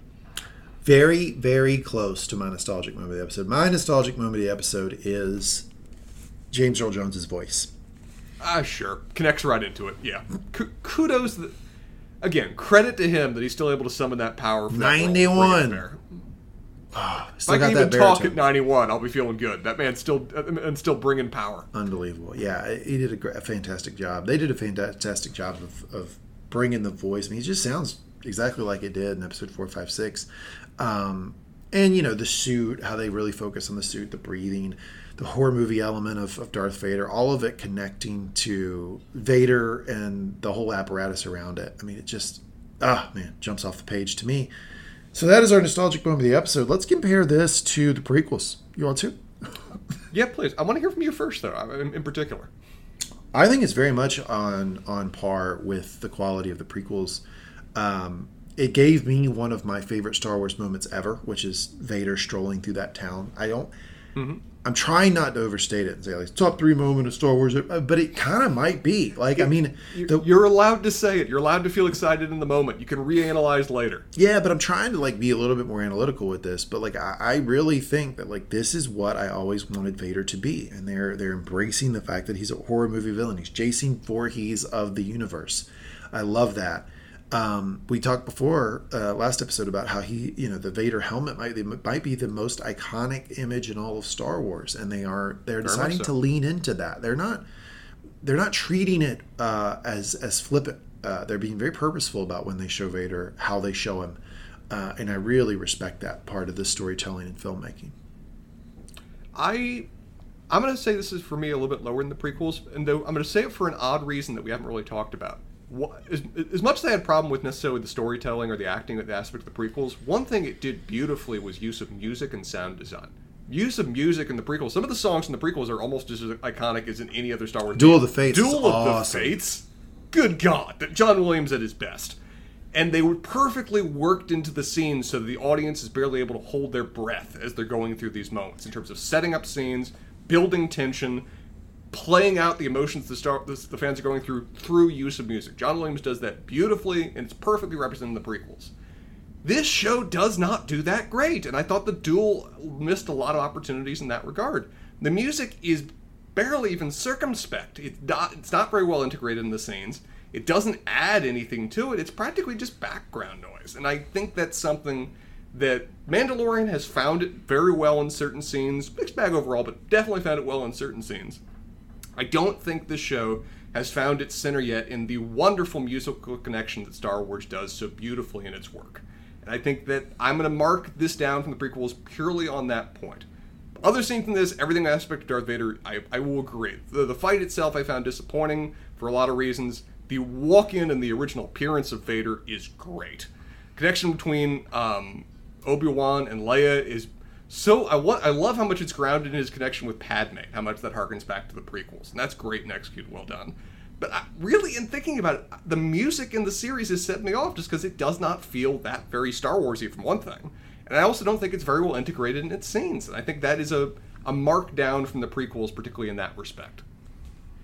Okay, um, so a little bit of a just Star Wars background history here, I alluded to the fighting styles, right? The lightsaber fighting styles. Let's talk a little bit more about that before we wrap up. Obi Wan practices the third form of lightsaber fighting styles. It's called Soresu, and this is a defensive style. And it it a it Qui Gon also um, used it, and it you really need to be connected deeply to the Force in order to practice it. It requires less like basically gym time and more meditation and thinking Anakin uses Form 7, which for a long time was um, not allowed by the Jedi High Council.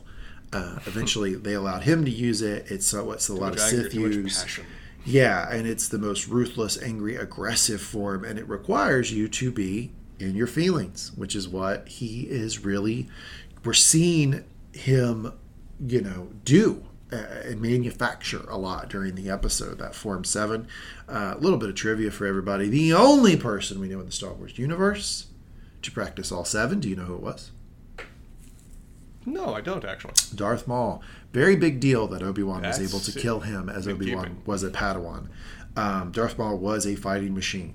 He practiced all seven. Mm-hmm. As Uh, shown. Yep. So uh, there's a little bit about the fighting styles and why you know the snapping the neck, the killing the villagers, to the all of the ambiance around him, the reveal of him in the suit, all of that contributed to Obi Wan not putting in a very good performance.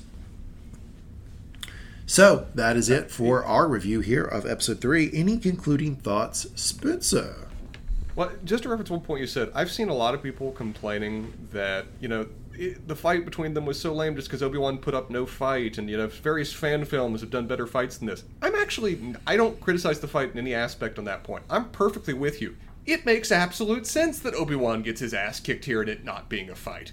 It makes perfect sense that Lord Vader is just overcoming him by sheer brute force power and manipulation and like a cat toying with a mouse. I think that's the only way this could have played out the way they've set themselves up. So, just a note on that point, I think I feel like a lot of the fan bases if they were expecting a duel of the fates, Darth Maul, Qui Gon Jinn, Obi Wan kind of battle, they're even, uh, they were misunderstanding what the show is going for at this point, or what Obi Wan himself could bring to bear. Right, but they might get it later. Yeah, you, you definitely uh, you're definitely going to see another fight, and I think you're definitely going to see a little bit better um, showing from Obi Wan. and, and I don't, I don't, and as I've often said, I don't need Phantom Menace slashiness. If you can give me well set up, executed drama, setting, character work, integrated into the plot and story of like your, your fights we saw in New Hope and uh, particularly Empire Strikes Back, I will be great with that too. It doesn't have to be flashy. It just has to be well integrated in the story, and I will be with you. Okay, all right, that is it for our review of episode three, part three of Obi Wan Kenobi. We will be back with you next week, probably a week from today, next Saturday, for our review of episode four. I think it's going to be a doozy. I'm excited to see episode four and the rest of this series. Thank you for reviewing it with me, Spencer. This is a Mangum Talks podcast. If you enjoy listening to our podcast, go to your favorite podcast platform. Hey, maybe even the one you're listening in now, and just type in Mangum Talks, M A N G U M Talks, and you will get all of our content. Thanks, and if you're enjoying this podcast, please rate, review uh, us. Uh, all of those reviews, uh, we read them when we can. We appreciate them, and we appreciate your support. We'll be back with you next week. Till then, see you.